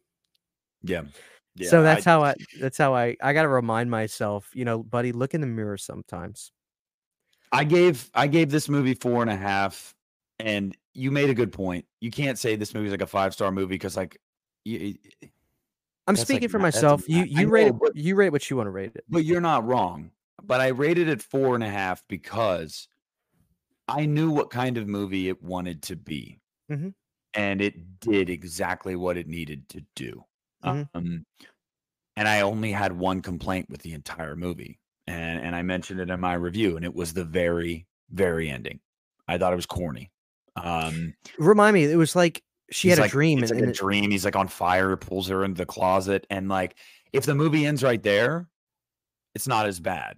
But then she wakes up, and she, oh, it's a dream, and then the movie's over. Like all of a sudden, I was like, that's kind of corny. Like I, I, I don't know. But again, this was very much in the vein of the late '80s, early '90s slasher movies. So like that kind of ending Yeah, you saw that a lot. And they, I, I specifically mentioned, I name dropped a Nightmare on Elm Street in my review. I was like, it felt like like in a Nightmare on Elm Street ending. You know, it, it did. Um, but I just don't think it fit. Um, because Why not? If he's missing, why not like foreshadow a year forward? Yes, and it's yes. Thanksgiving again, and they put the knife on the table to get ready to carve the turkey, and they they leave the kitchen, for the living room for a second. They go back, and then the knife's gone. Like, where's the knife? Boom. Yeah. You know, or back. I mean, you could even do something as simple as like she wakes up from the dream, realizes it's a dream, goes downstairs, whatever. There's a knock at the door, doorbell rings, whatever it is. Some or she just goes outside to check the mail, whatever reason it would be that she would open the door, and her her little name thing from her place setter at that was at the table is on, on her doorstep. Like essentially say like you know little Jessica where her spot was at the table. hmm Like he just left it there for her, and that's how the movie ends. To basically be like, "Oh, I'm still out here. Like, don't worry. We're we're we're gonna have our our, our Thanksgiving feast. Don't don't worry." Um, I may be injecting this into the movie myself at this point, but like the ending now, and it may just because of this conversation, the ending now feels like this is what was written down on on the paper, and then there was probably three weeks of everybody pitching an ending, and then eventually it said, Fuck it, let's just let's just do what we wrote. Because like there's, Yeah. I feel like there could be all these different kinds of endings, but at the end of the day, Eli was probably like, he probably heard ideas, like some of them, and then debates would happen, and then it was just, it felt like, ah, fuck it, let's just do what we wrote. yeah, Let's just do what it we just wrote. It, it it felt very uninspired. It really did. It really did feel like something that was just like from page to screen. Like there, there was no deviation. Like, oh, this is what we had, so let's just fucking do it. Like, Yeah. which remember- is you- fine. You remember my, you remember what my saying is? It's like, who gives a fuck about the ending if you enjoyed most of it? Like, yeah, yeah. It's really true though. Am I right? Yeah, Like, no, does yeah, an ending ruin a movie? It's just No. like, No, and that's why I came away and I was like, you know, four and a half. Um, minor gripe aside, yeah, I had a blast with it. I mean, I, can I you really think did. of a can you think of a movie where you hate literally hated the ending to where it's made you say fuck this movie i'm, I'm not trying to challenge you i'm i'm like the genuinely very ending or like, like the, like the very act? ending no like the very ending like vanilla sky for instance or um because then like don't you like fucking wake up Yeah, Yeah, um like i just wonder like i wonder because i say that and i genuinely feel that way but i do wonder if there's ever a movie where the very ending of a movie made me say what the fuck i don't know I don't know if the very ending ever. I really don't. I really don't know if the very ending of a movie ever made me go, "Oh, fuck that movie."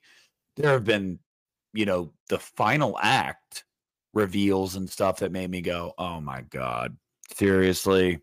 And I'm looking at you, M Night Shyamalan. Um, but what movie oh, dude, The Village. Uh, we've talked about this. I mean, Dude, I, I, love that movie I, i, think adored that. I adored that movie until the reveal, and then I was like, "Fuck you." what were you wondering if because to I me wanted the, to actually be like creatures or, or something. I re- I wanted that threat to be real. I, I because the creature designs those suits were really cool yes, yes, but how bizarre is that? I mean it's a cult. How bizarre is that to realize like what if that shit was real where these people were living this 1500s cottage life and it's 1999 in reality or whatever 2004 i think is when that movie came out. Dude i fucking love that movie. The cast of that movie is you could not get a better cast on paper than that movie. I mean, Was- I hear you.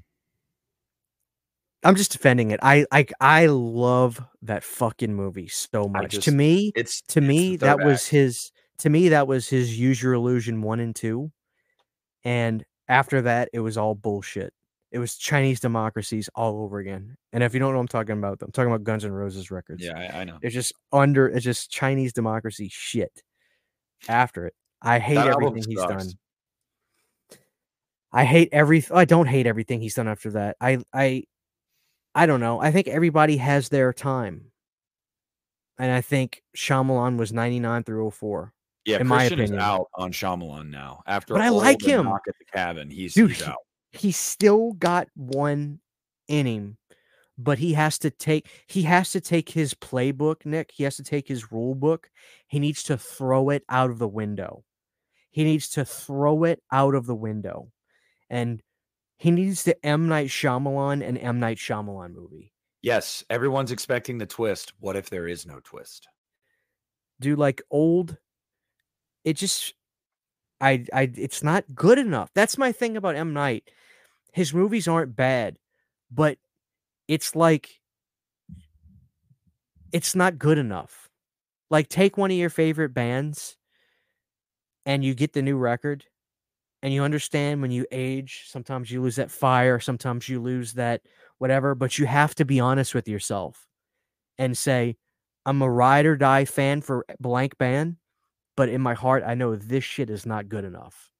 It happens to everybody. Everybody's got a band that's like that. That's M. Night for me right now. His shit is not Yeah. good enough. I like The Village because it was creepy above the twist was the twist. I do agree he needs to twist his own twists, Mhm. but that movie was legitimately creepy. But other than that, man, his shit is just not good enough for me. And it sucks because like, dude, he's Oh, he's part of my youth.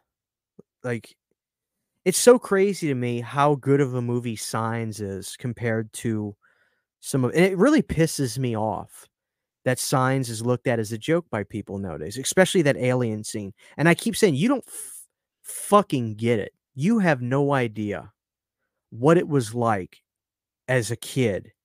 Why? Because the alien's not scary. I mean, it is.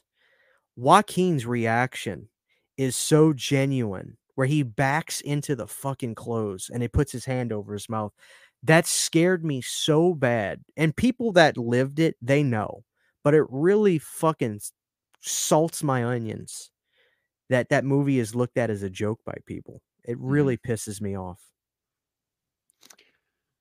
Yeah. I mean, I just, I don't know. I mean, to your point, I, I agree with everything you said. And to your point, you're like, it's like a band, but you know, a band you love puts out a record, and you're like, you know, I'm a ride or die, but this shit's just not good enough. That's how I feel about Avenged Sevenfold's most recent album. It's just not good enough.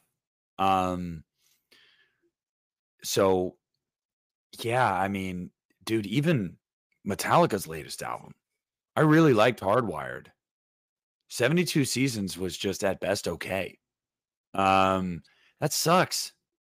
Um, If you're know. a real fan, you'll be honest about it too. You're not just gonna like say, "Oh, you have to." Like, I'm a Shyamalan fan, but that doesn't mean I have to say all this stuff is good. It's like, yeah, you Mm. should want to. Ex- if you're a fan of somebody, you know what they're capable of. You do want to. You do want to expect more because you know what they can do. It's just it bums me out, dude. yeah, Knock at the cabin was just like, man, we've got to go back to the drawing board. I hated that movie. I thought it was terrible for I still haven't seen it. I still, I just Probably after 'cause of me. you- well, yeah, I was gonna say after a couple of my friends were like, "Yeah, no," I was like, I can't put myself through another Shyamalan movie like that. I can't do it. If I know it's probably gonna be bad, I've seen bad Shyamalan. I don't want to watch bad Shyamalan. I Dude, I really love- don't. I love Batista so much. I I grew up watching him wrestle. So like I'm so ride or die for him too. And I was so excited. And it's not like he's bad. and I don't want to get into it. I don't want to get into it. I don't want to get into it. It's just I, I don't know. I so one other thing to touch on. I did Terrifier also 3 see or- a wonderful knife. Yeah. Uh Christian said it wasn't playing near him. Couldn't just couldn't get to it. Some of you guys saw it too. It very limited release. Uh, I think it was only out in like 800 theaters or something. Um, you know, I had a really fun time with it. It's nowhere. It's not on par with Thanksgiving. No. Um, and it's a. t- d- I'm sure you've seen It's a Wonderful Life, right? Like the old movie? Yeah. Yeah, yeah. Sydney forces me to watch it.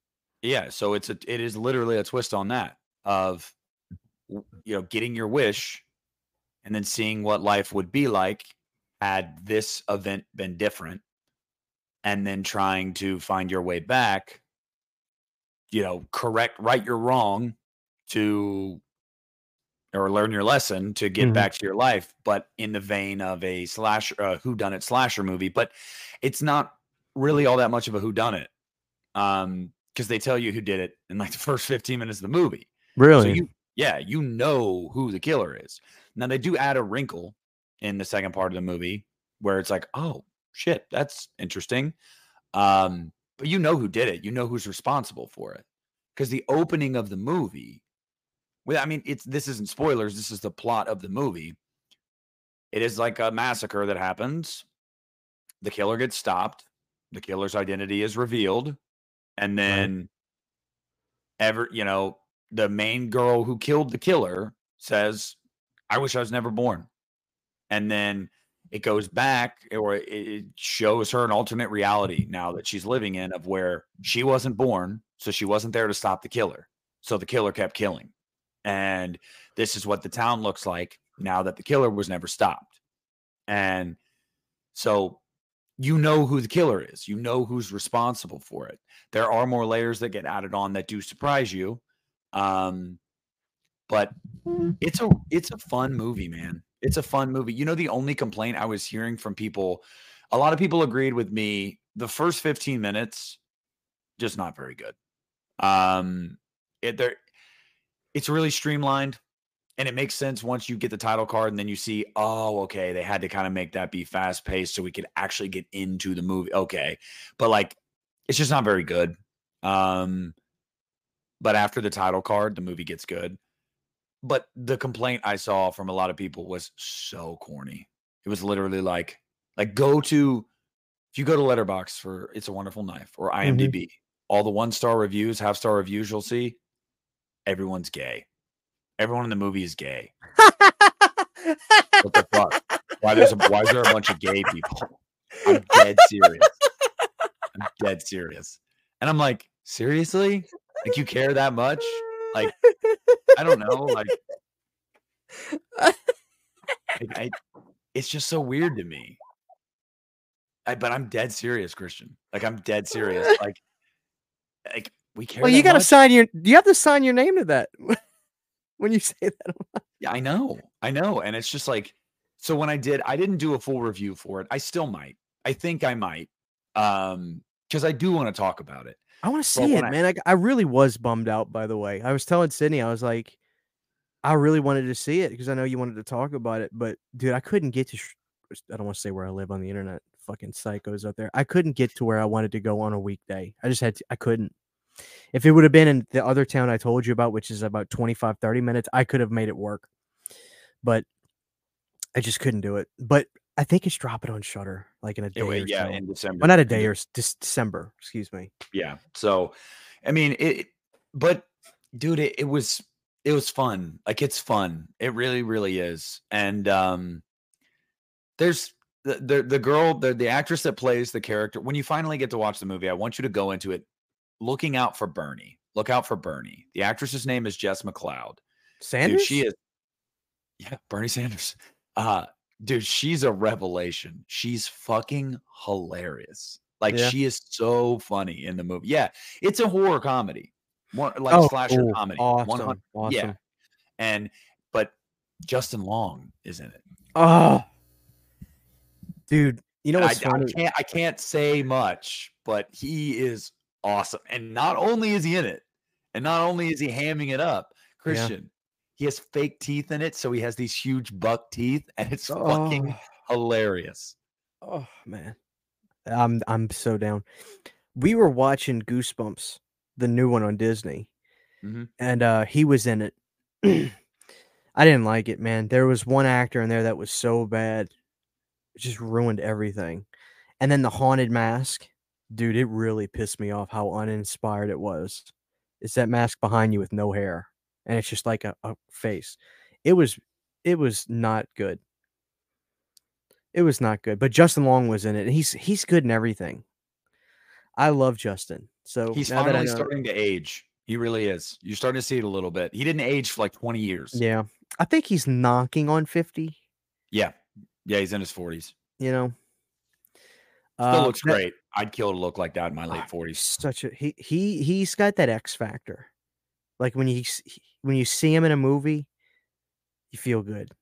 Mhm. And, and I don't know if it's because of seeing him as on Jeepers Creepers as a kid, and he his performance just really stuck with me. I guess it He's- really did. He sells fear, man, with his eyes. I Yeah, because when- yeah. when he came out of the tunnel and his sister is like trying to get him to talk and he won't. I think that stuck with me. But I wanted to see uh yeah, I want to see that movie and um you know, Terrifier 3 obviously. We could talk about that. Uh I think it's cool it's a Christmas movie. You want to talk about the discourse going on about it online right now?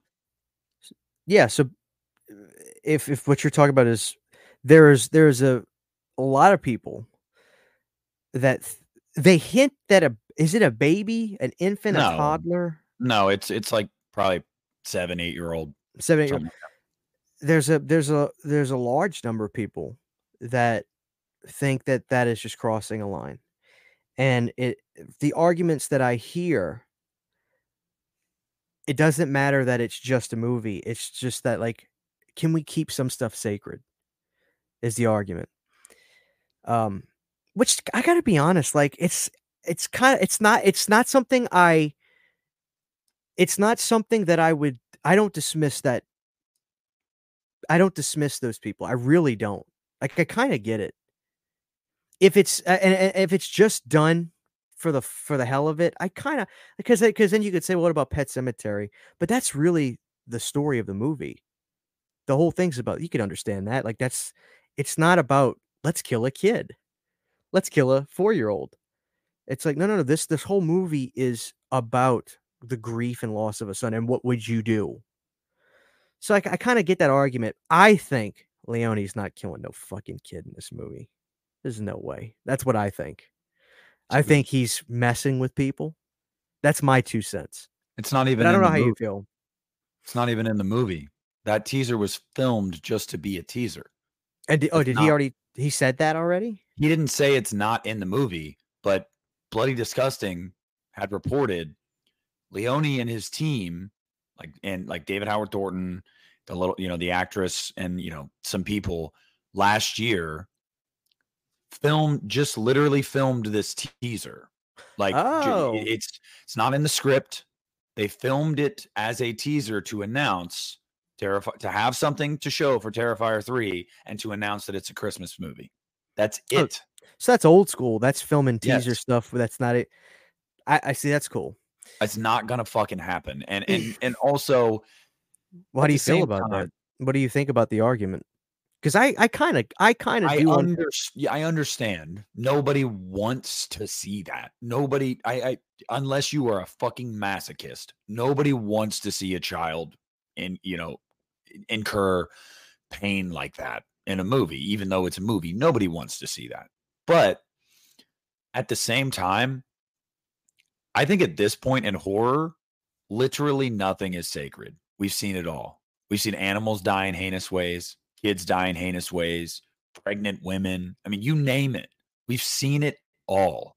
So, like, maybe you never get desensitized to it, but I don't think it's breaking new ground if it were to happen. I also think that Damian Leone, Bloody Disgusting, and, and everybody behind this got the response they wanted. Like, I, I That's. I think they're smarter. They're they're Yes. pretty smart, and I think that, I think that they knew this was. I think Leo. I think Leone is very smart. I, I, uh, so with you saying that, that my suspicion was, he ain't killing no seven year old fucking kid in this movie. No. no. So that makes sense to me. Terrifier 2 was known as pushing the boundaries further than you had seen movies that are in theaters nowadays push the boundaries. So, how do you up the ante when you announce the third one? Let's make people think we're about to kill a kid and he's going to eat her intestines. It's not going to Yeah. fucking happen, but it's going to get the internet talking. Oh, they're talking. Mm-hmm. Yeah, Leone's had- a fucking genius, dude. I I do think it's cool. It's a Christmas movie. He staked his claim. I I I would have still respected him if he would have said, "Fuck you, Exorcist, try me." Like I would have respected that. Uh, and I I don't think that the Terrifier audience is the Exorcist audience. I don't know what the Exorcist audience is. I guess I do. It's 40 and 50 year old. I guess us. you know. Um I would have respected that too, but if it's coming out next year, it's nice to have stuff to look forward to. Mm-hmm. So, and I love the fact that we know about it. We're not having the secrecy crap because everything's a secret nowadays. I do hope it. I hope he he does a different style this time, and I'm not necessarily talking about not being ungory, but I don't know. That was if if Terrifier 2 was the black metal version, maybe give me the goth version or the the punk version, like a different style. I don't know how to explain it. Maybe maybe legitimately more suspenseful, or maybe he said uh, it will be. Uh, he did say that. He you know said, what I mean? He said that Terrifier three is going to be different tonally than the first two. He was like, "This is it's different." Yeah, cool. Because I, I, my worry is, okay, let's slap it on a holiday. That's different to me. On paper, that's not good enough. No, give me some art face scenes. You know, give me some. I, I really want to see art play with his prey almost. Like I, I, I think that would be cool. Like, in, inject a little old school Myers in there. You know, like. Well, do you think they're going to explore if if he's uh the papa to the kids? Because that's what you, a lot of people think you will get some answers. I eh, Leone did say that he was like some of the answers that were raised and questions that were raised in Terrifier two, you will get answers to in Terrifier three, or you will. I think he said start to get answers to. So they're not gonna throw the kitchen sink at us in the next movie because he already has four planned as well. Uh, he doesn't have anything planned after that, but he said right now he's got three and four. I mean, three is obviously written, four is in his head. So you're not going to get all the answers, but yeah, you're going to start to get some answers for sure. I think if this movie does legitimately well, we can start legitimately talking about considering Art the Clown a slasher icon. I'd agree. Because just the birth of Art the Clown is completely you can't buy what Leone got with art. You can't buy it. No. It was a fucking little character in this found in this not really found footage movie, but kind of All Hallows Eve, which I love. And the people said, I want more of that clown. And I'm sure he was like, What? Like, what about my movie? Mm-hmm. and like, oh, I want that clown. You can't buy that. If you create something like that, you got to do it. And the people wanted it's just the just the way he was really birthed by the fans, not necessarily just the character in the movie, but like the fans are like, we want that. That itself is the people deciding what's going to become an icon or not. So I think if this movie legitimately does well, we can really start having conversations about it. Oh, this will be this will be bigger than two. I, I think I think so because I, I'll say it again. In my opinion, to be considered a horror icon, I really think you got to go the distance. There are exceptions to the rule. There are, because sometimes a movie is so impactful it changes the culture, like Silence of the Lambs. It literally changed the 90s. It was the nirvana of the 90s. Everything was a psychological thriller after that. But I think for the most part, when you own a decade like Freddy, Jason, Michael, Chucky, when you own a decade, you're an icon because you never go away. Once you once you cement yourself for so long into a, a generation, that's it. I think we could start having that conversation with art. Yeah, I would agree. I really would. Um, I mean, I'm I'm I'm close anyway it's blasphemy to say it yet. I'm I'm not that dumb, but I'm definitely. I guess I would say I'm close to the point where I'm comfortable um, pondering it. Is is where I'm at. Like I'm close to the point where I'm I'm comfortable going. This is a real possibility, and um, that's awesome. I mean, I'd say the last great lasting icon that came out in our lifetime was Jigsaw. Um, lasting at least. The Creeper from Jeepers Creepers had the potential, but because of the director, it, it never reached the heights it should have. Um, there have been good one-off movies, or maybe they got a sequel, but that was it. Like Sinister, like Bughuul and Sinister. Um, but you know, it just, just didn't it it didn't pan out long term. Uh, I think art, yeah, is is definitely going to be someone you look back on like Jigsaw in your life and go, "Damn, we really saw the birth of that. We saw that happen." Um, and in related news, Saw X crossed a hundred million dollars, which is it's still huge. it's still playing at my local theater. It's it's it's having really good legs. That's why it, it, just it's it was only, it was made on a thirteen million dollar budget. This thing's made ten times its money almost. Good. You're getting another one. And uh apparently on the commentary, the the you know the Blu-ray and whatnot hasn't come out yet. But apparently on the commentary, the director Kevin Greutert says uh, Cecilia will be coming back for the next one. So they they just haven't officially announced the next one, but apparently he says it on the commentary. The chick that survived. So okay. you know the bitch that was behind it all. So, wait up. So so it's probably going to take place between two and three again. Yep. Okay. So we're talking more or one and two between two, one and two, two and three, whatever. We're talking more wigs. Um. Yep. But I don't give a shit as long as you bring me give me Hoffman in more than one fucking scene. Give me more Hoffman. Okay. Um I'll tell you this. I saw the best teaser trailer I've ever seen in my life today. For what? Night Swim. I I fucking said that a month ago. I know.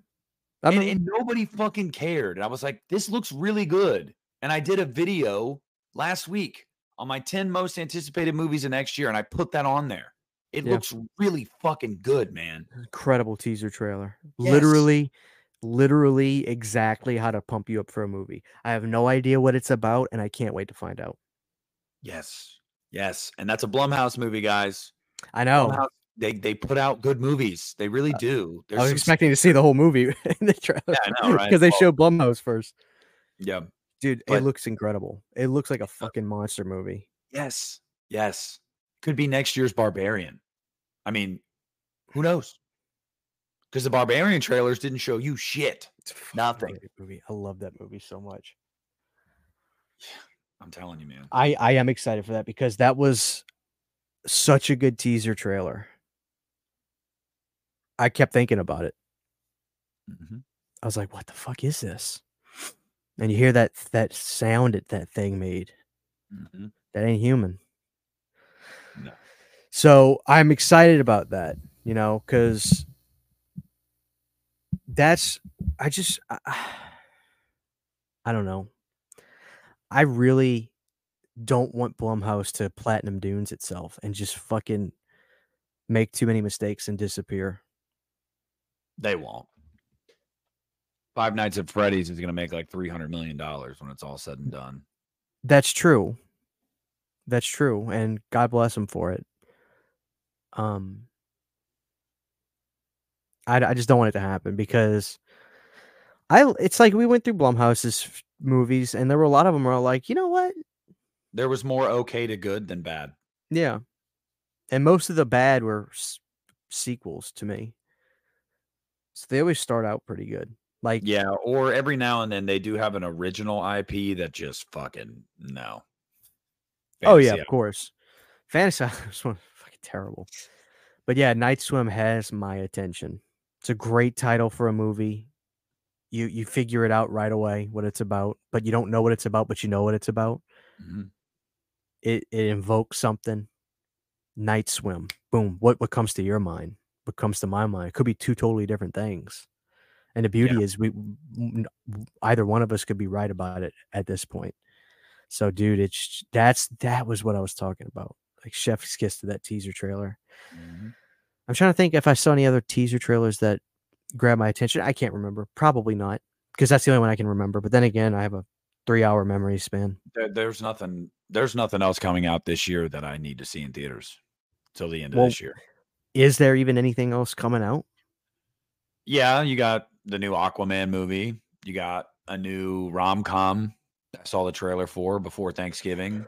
Um, there's some things. Uh, the the Hunger Games prequel came out this weekend as well. Um, Sydney was talking about that. Yeah, but like it's just I'm like, okay. After Thanksgiving, I was like, all right, 2023 for me is pretty much done now. I'm I'm good. Yeah, I think so. I think so. Oh, fucking Iron Claw. I literally, that's I'm I'm so excited to see that. Is that coming to theaters? Oh my god. Uh, It's probably like limited release because it's A24. I don't know, man. Like, let me see. I'm telling you, Nick, I want to tell you the story about the Von Erich family. It's so sad. This is going to be one of the most painful movies of a family, a wrestling. You don't have to be a wrestling fan. It'll be one of the most painful movies you'll ever see. All right, it comes out on the 22nd. That's this week. I'm no, no, I'm sorry, December. Okay. That's my 22nd. birthday. But don't watch it on your birthday. I'm telling you, man. I'm sure it's coming all over. It's too big of a movie, Nick. It's Zac Efron. It's uh and dude, he looks like a pro wrestler. I don't they got Chavo Guerrero, who is a veteran in the wrestling world, to train these guys. Um they got ring ready. They they learned how to take bumps. They learned how to run the like they learned how to legitimately pro wrestle for this. And I saw that Zac Efron, he had to have gotten on the juice because he's got steroid gut in this movie. You know I'm talking about? Like, dude, he is jacked. He looks like he's about to you could pop him with a needle. He's so puffed up. He looks like a pro wrestler. He's got the old early 80s, late 70s shag mullet like the Von Erichs did. Like, dude, I literally am at the edge of my seat to see this movie, but I know it's gonna make me cry like a bitch because it's so devastating what that family went through. Yeah, Jeremy Allen White's in it too. I really I like love- him. I love him. Mhm. I love him because he's so un Hollywood looking. I guess he Yeah. kind of is getting to be more of like that Gyllenhaal kind of rough, pretty, bo- that rough guy look that people like. Mhm. Um, but like I was, I used to watch Shameless. Oh, I loved that show. Loved it. Yeah. I did too, until Fiona left. Yeah, it was never as I still watched it all the way through, but it was it was different after she was gone. She was so beautiful. I loved her, and she her storylines in the show were always to me the most interesting. Mhm. But my I mean I, my favorite character I think was always Lip, Lip, Jeremy yeah. Allen White. Yeah. I liked Ian a lot too. I, I did is- really like Ian. This is his Fucking face. hated Debbie. Fucking hated Debbie. Yeah. It's so funny because Lip, I don't know if his name was because his face is like this. Yeah. You know, like his Well, his name is Philip, and they called him Phil- Lip. his he, he's a good actor. He's got like that. Oh, he just seems like a real human, and um, I was so excited to see him in Iron Claw. I, I'm so excited to see that he's in Iron Claw. And what's so cool is our buddy Akeem worked on it, and he Yeah. was telling me, he was telling me he's like like like Christian, you know, like I, I can't even say this because I don't want to tell you a single thing because I'm assuming you don't know about the Von Erichs. No, I don't, but I can tell you that from what Akeem told me is like, look, man, we put a lot into this movie. This movie is the real fucking deal. Like you you got to see this movie. Like oh, it's Oh, yeah, the yeah. real. It's devastating what happened. Um, but there is somebody, and I don't, I can't say the person because then it's kind of spoiling something. But there is somebody legitimately involved with the family that was heavily part of the movie, and he told me like they didn't stray away from any true darkness of anything, which is crazy to me because to see what I'm going to see on screen in this movie is going to be extremely painful. But I anticipate that. Oh fuck! I did. How have we not talked about this? Sydney, when I got back from Thanksgiving today, she said I already bought our tickets. December second, we're going. Me and you, we're going to see Godzilla minus one in the fucking theater. Mm. Have you seen the trailer for that, dude? It looks. hmm I'm excited. This because this ain't no bullshit. City No. loves Shin Godzilla so much, and that movie got shit on by the American audience. I liked it. I did too. What I Yeah. you know what I really liked about Shin Godzilla? What? The government in that movie, the government was really looking out for the best interests of the people. That Mhm. was so refreshing. Mhm. That's not real. I mean, but dude, this movie, Godzilla minus one, looks like it's gonna kick your fucking ass. It does, and and also you better go see that. I will. I will. because we can talk about that next month. And for the um, um four people that watch the show that will actually see the not the four people Yeah. that watch the show, the four people that actually see the movie that watch the show will enjoy when we talk about that. I'm, 'cause I'm, you're I'm a an- big fan of the G Man. Dude, oh So yeah, God, but I, I, will, I- I'll tell you this too, Christian Monarch, the the show, the MonsterVerse show premiered premiered yesterday. oh, did it really? Yeah, the only the first two episodes. I Where, think what is that on? Is that on Max? Apple TV, which is one of Oh, the only ones I don't have. But I think it's only like ten bucks a month. So yeah, I'm but gonna I have a thousand ten bucks a month streaming sites already. guess what? I got a new debit card. So a bunch of so once Well, I don't have a new debit card. once things were due, my old debit card's not active anymore. So a bunch of things fell off that I'm not using anymore. And now I've really been able to go, wow, I can like pick again what I actually want to sign up for and pay for. you know what I you know I'm gonna do? I'm gonna What? wait for the show to come out, the season to finish. I'm gonna Trial it, free trial it, binge that shit. Yeah. I'm gonna hit it and quit it. Yeah, I, I'll tell you though. I'll tell you though. The review, the reviews for it have been really good, like really good. It's only the first two episodes that have been released so far, but the reviews are really good. So Good.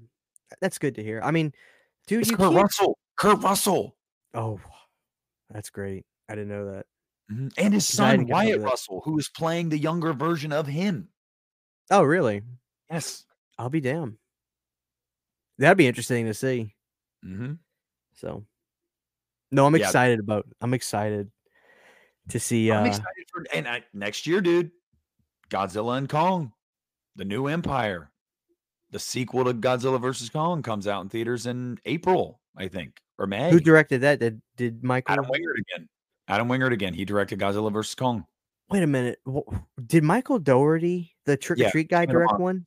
King of the Monsters. Okay, Still, okay. still the best one of of the MonsterVerse, in my opinion. Still the best. You, you know what? It was a great movie, but why am I so annoyed that Godzilla got his ass whooped the majority of the film? Why does that annoy me so much? I was too, but I will tell you this: one way I justify that is at the end, he fucks Ghidorah up. So I was like, okay, all right. He he And- got he got the last laugh, but also Ghidorah's an alien. Don't get me wrong, Ghidor- Ghi- Ghidorah should be an ass kicker because Mhm. he is the mecha. Expect like when on the there's a Super Nintendo game called Super Godzilla. Yeah. he is the final boss. Mhm, mhm. Because the funny thing is, you fight Ghid- Ghidorah in the beginning, and you knock off his middle head. Then he comes back at the end, and he's got the he's got the middle silver. He's got the chrome head. Um, I'm excited, dude. Like Godzilla is. I feel like Godzilla was something that a family member for a lot of people got him into when they were kids. My uncle was that person for me. And we watched all the Heisei stuff. I mean, all the shitty ones. Manila. Well, my older brother was the one because he had the uh the '90s Godzilla, uh, the Matthew Broderick. He had the the like big Godzilla toy from it. Oh, dude, Um, that, that I meant. I wish I Katrina. I kept them all. Mhm. I had them up until And he Katrina had, lost he, he had he had the big Godzilla and a bunch of the babies, Mm-hmm. and I would play with those fuckers all the Oh. time. Like I wish. I wish Scream Factory would get into that. But then again, like Toho, I, I don't. Uh, they're pretty.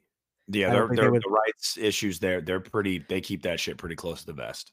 Be, because, like, dude, I love the like uh, some of those Heisei ones, they're so modest, but it's like something about watching in the late 60s a guy in this this like the Kong vs Godzilla movie from 63, I think, is insane to watch because it's two guys in suits rumbling. Yeah. And it's like you see Godzilla in the new ones, it's and in 63, Godzilla is Yeah. he's sparring with King Kong. And but what's so cool is like, dude, they built all those miniatures and they're incredible. Those Mhm. miniature buildings, oh, this is so cool. So I, I love it all. I love the Heisei. I love the I love the Showa era. Godzilla vs. Biollante is one of my favorites of all time. That was 89, and that is one of the most disturbing looking creatures. It's so creepy.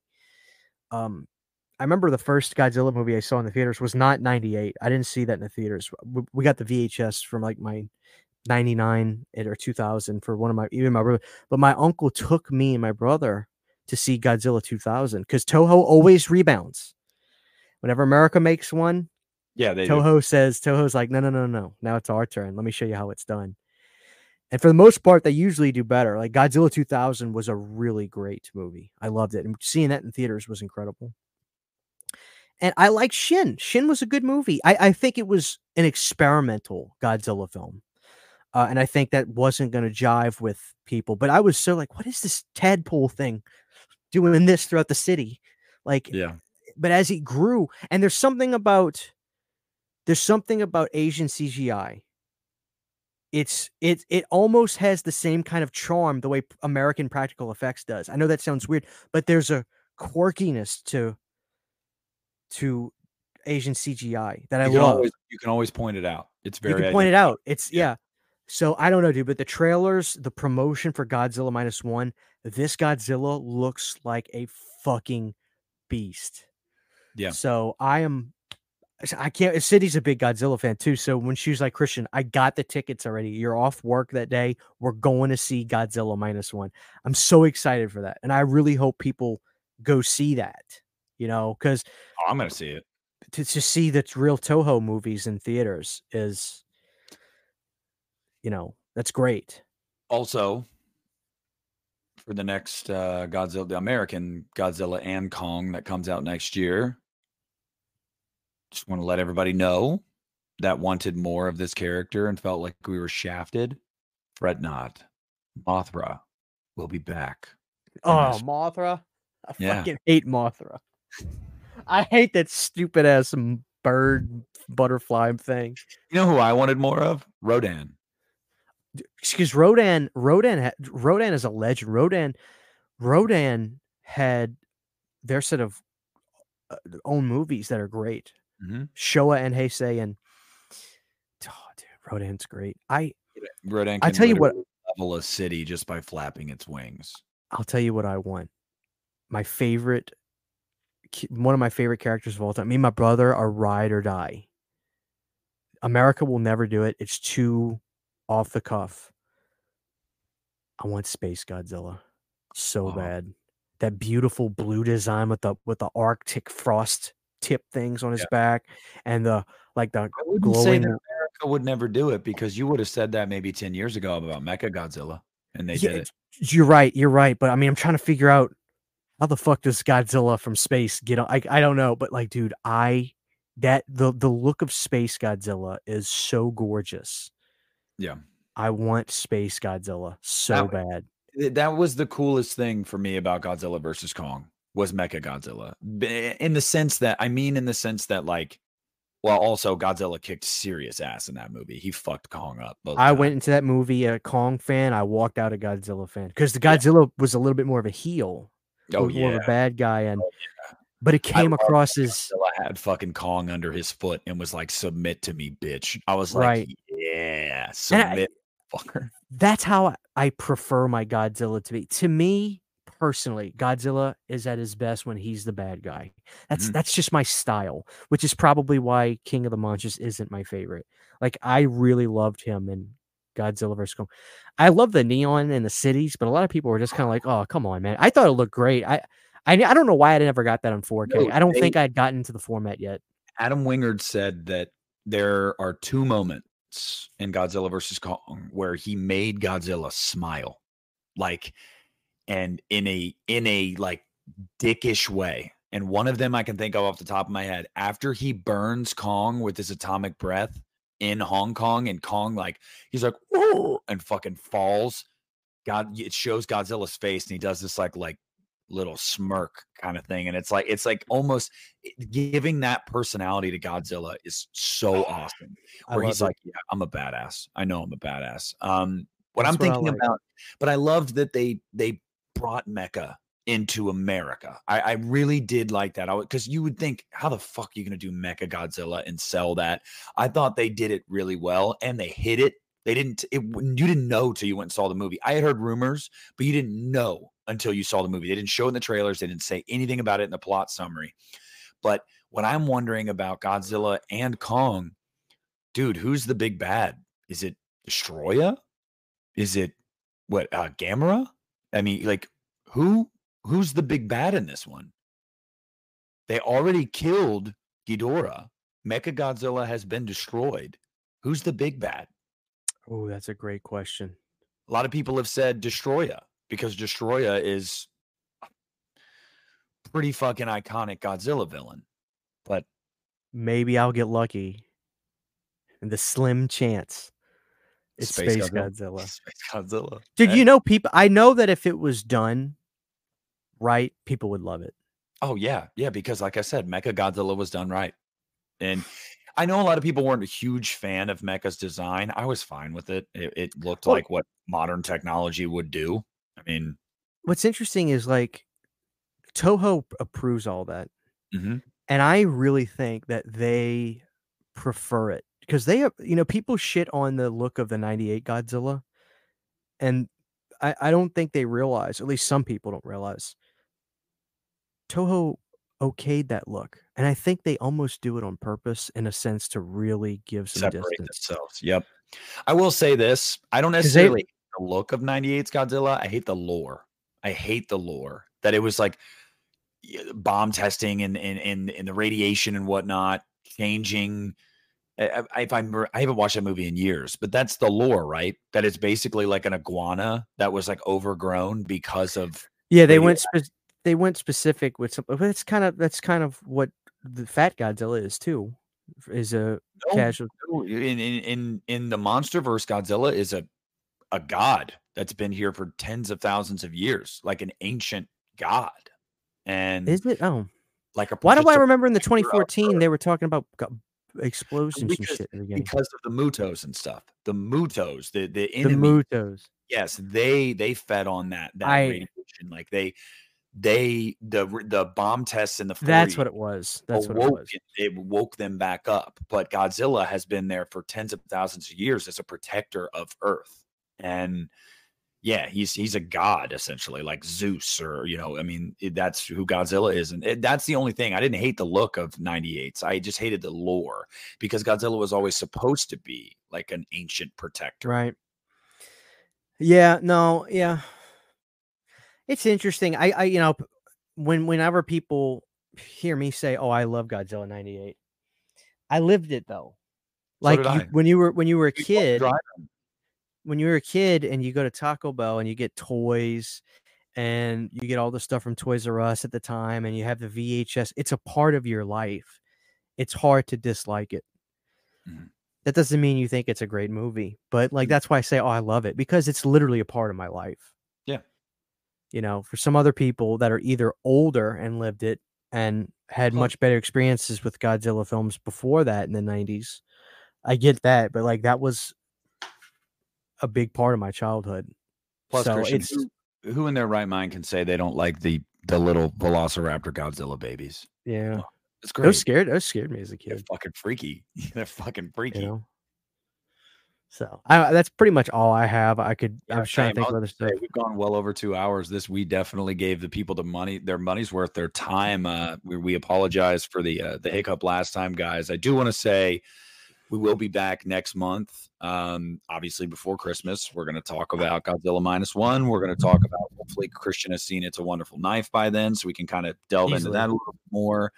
Um, and then we'll just obviously talk about Christmas movies, not just not just horror. I mean, comedies, action movie, Die Hard. I mean, you name it. Like we're gonna do it. We'll have a, a Christmas episode. It'll be a fun time.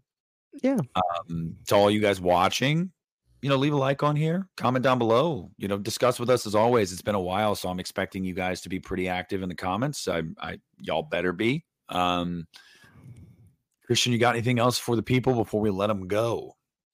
Uh, no, just um,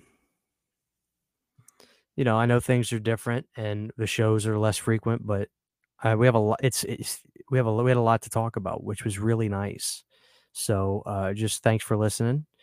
Um, there's a ton of shit in the archives. Obviously, if you go on Spotify, we have over 100 episodes you can listen to still. Um, and we'll see you next month. Time flies, so it's like we're gonna be back before you know it. And So thank you for like, listening. like like we said, it's going to give us a lot to talk about every time we do an episode, and it's going to make these episodes feel more like an event. And these episodes are going to be two hours plus, and so far that has been the case. So, yeah, I mean, thank you guys so much. Uh, we love all of you. Take care of yourselves. Have a good Thanksgiving, and uh, we'll be back to uh, talk some Christmas vacation soon. So we love you. Take it easy. And end recording.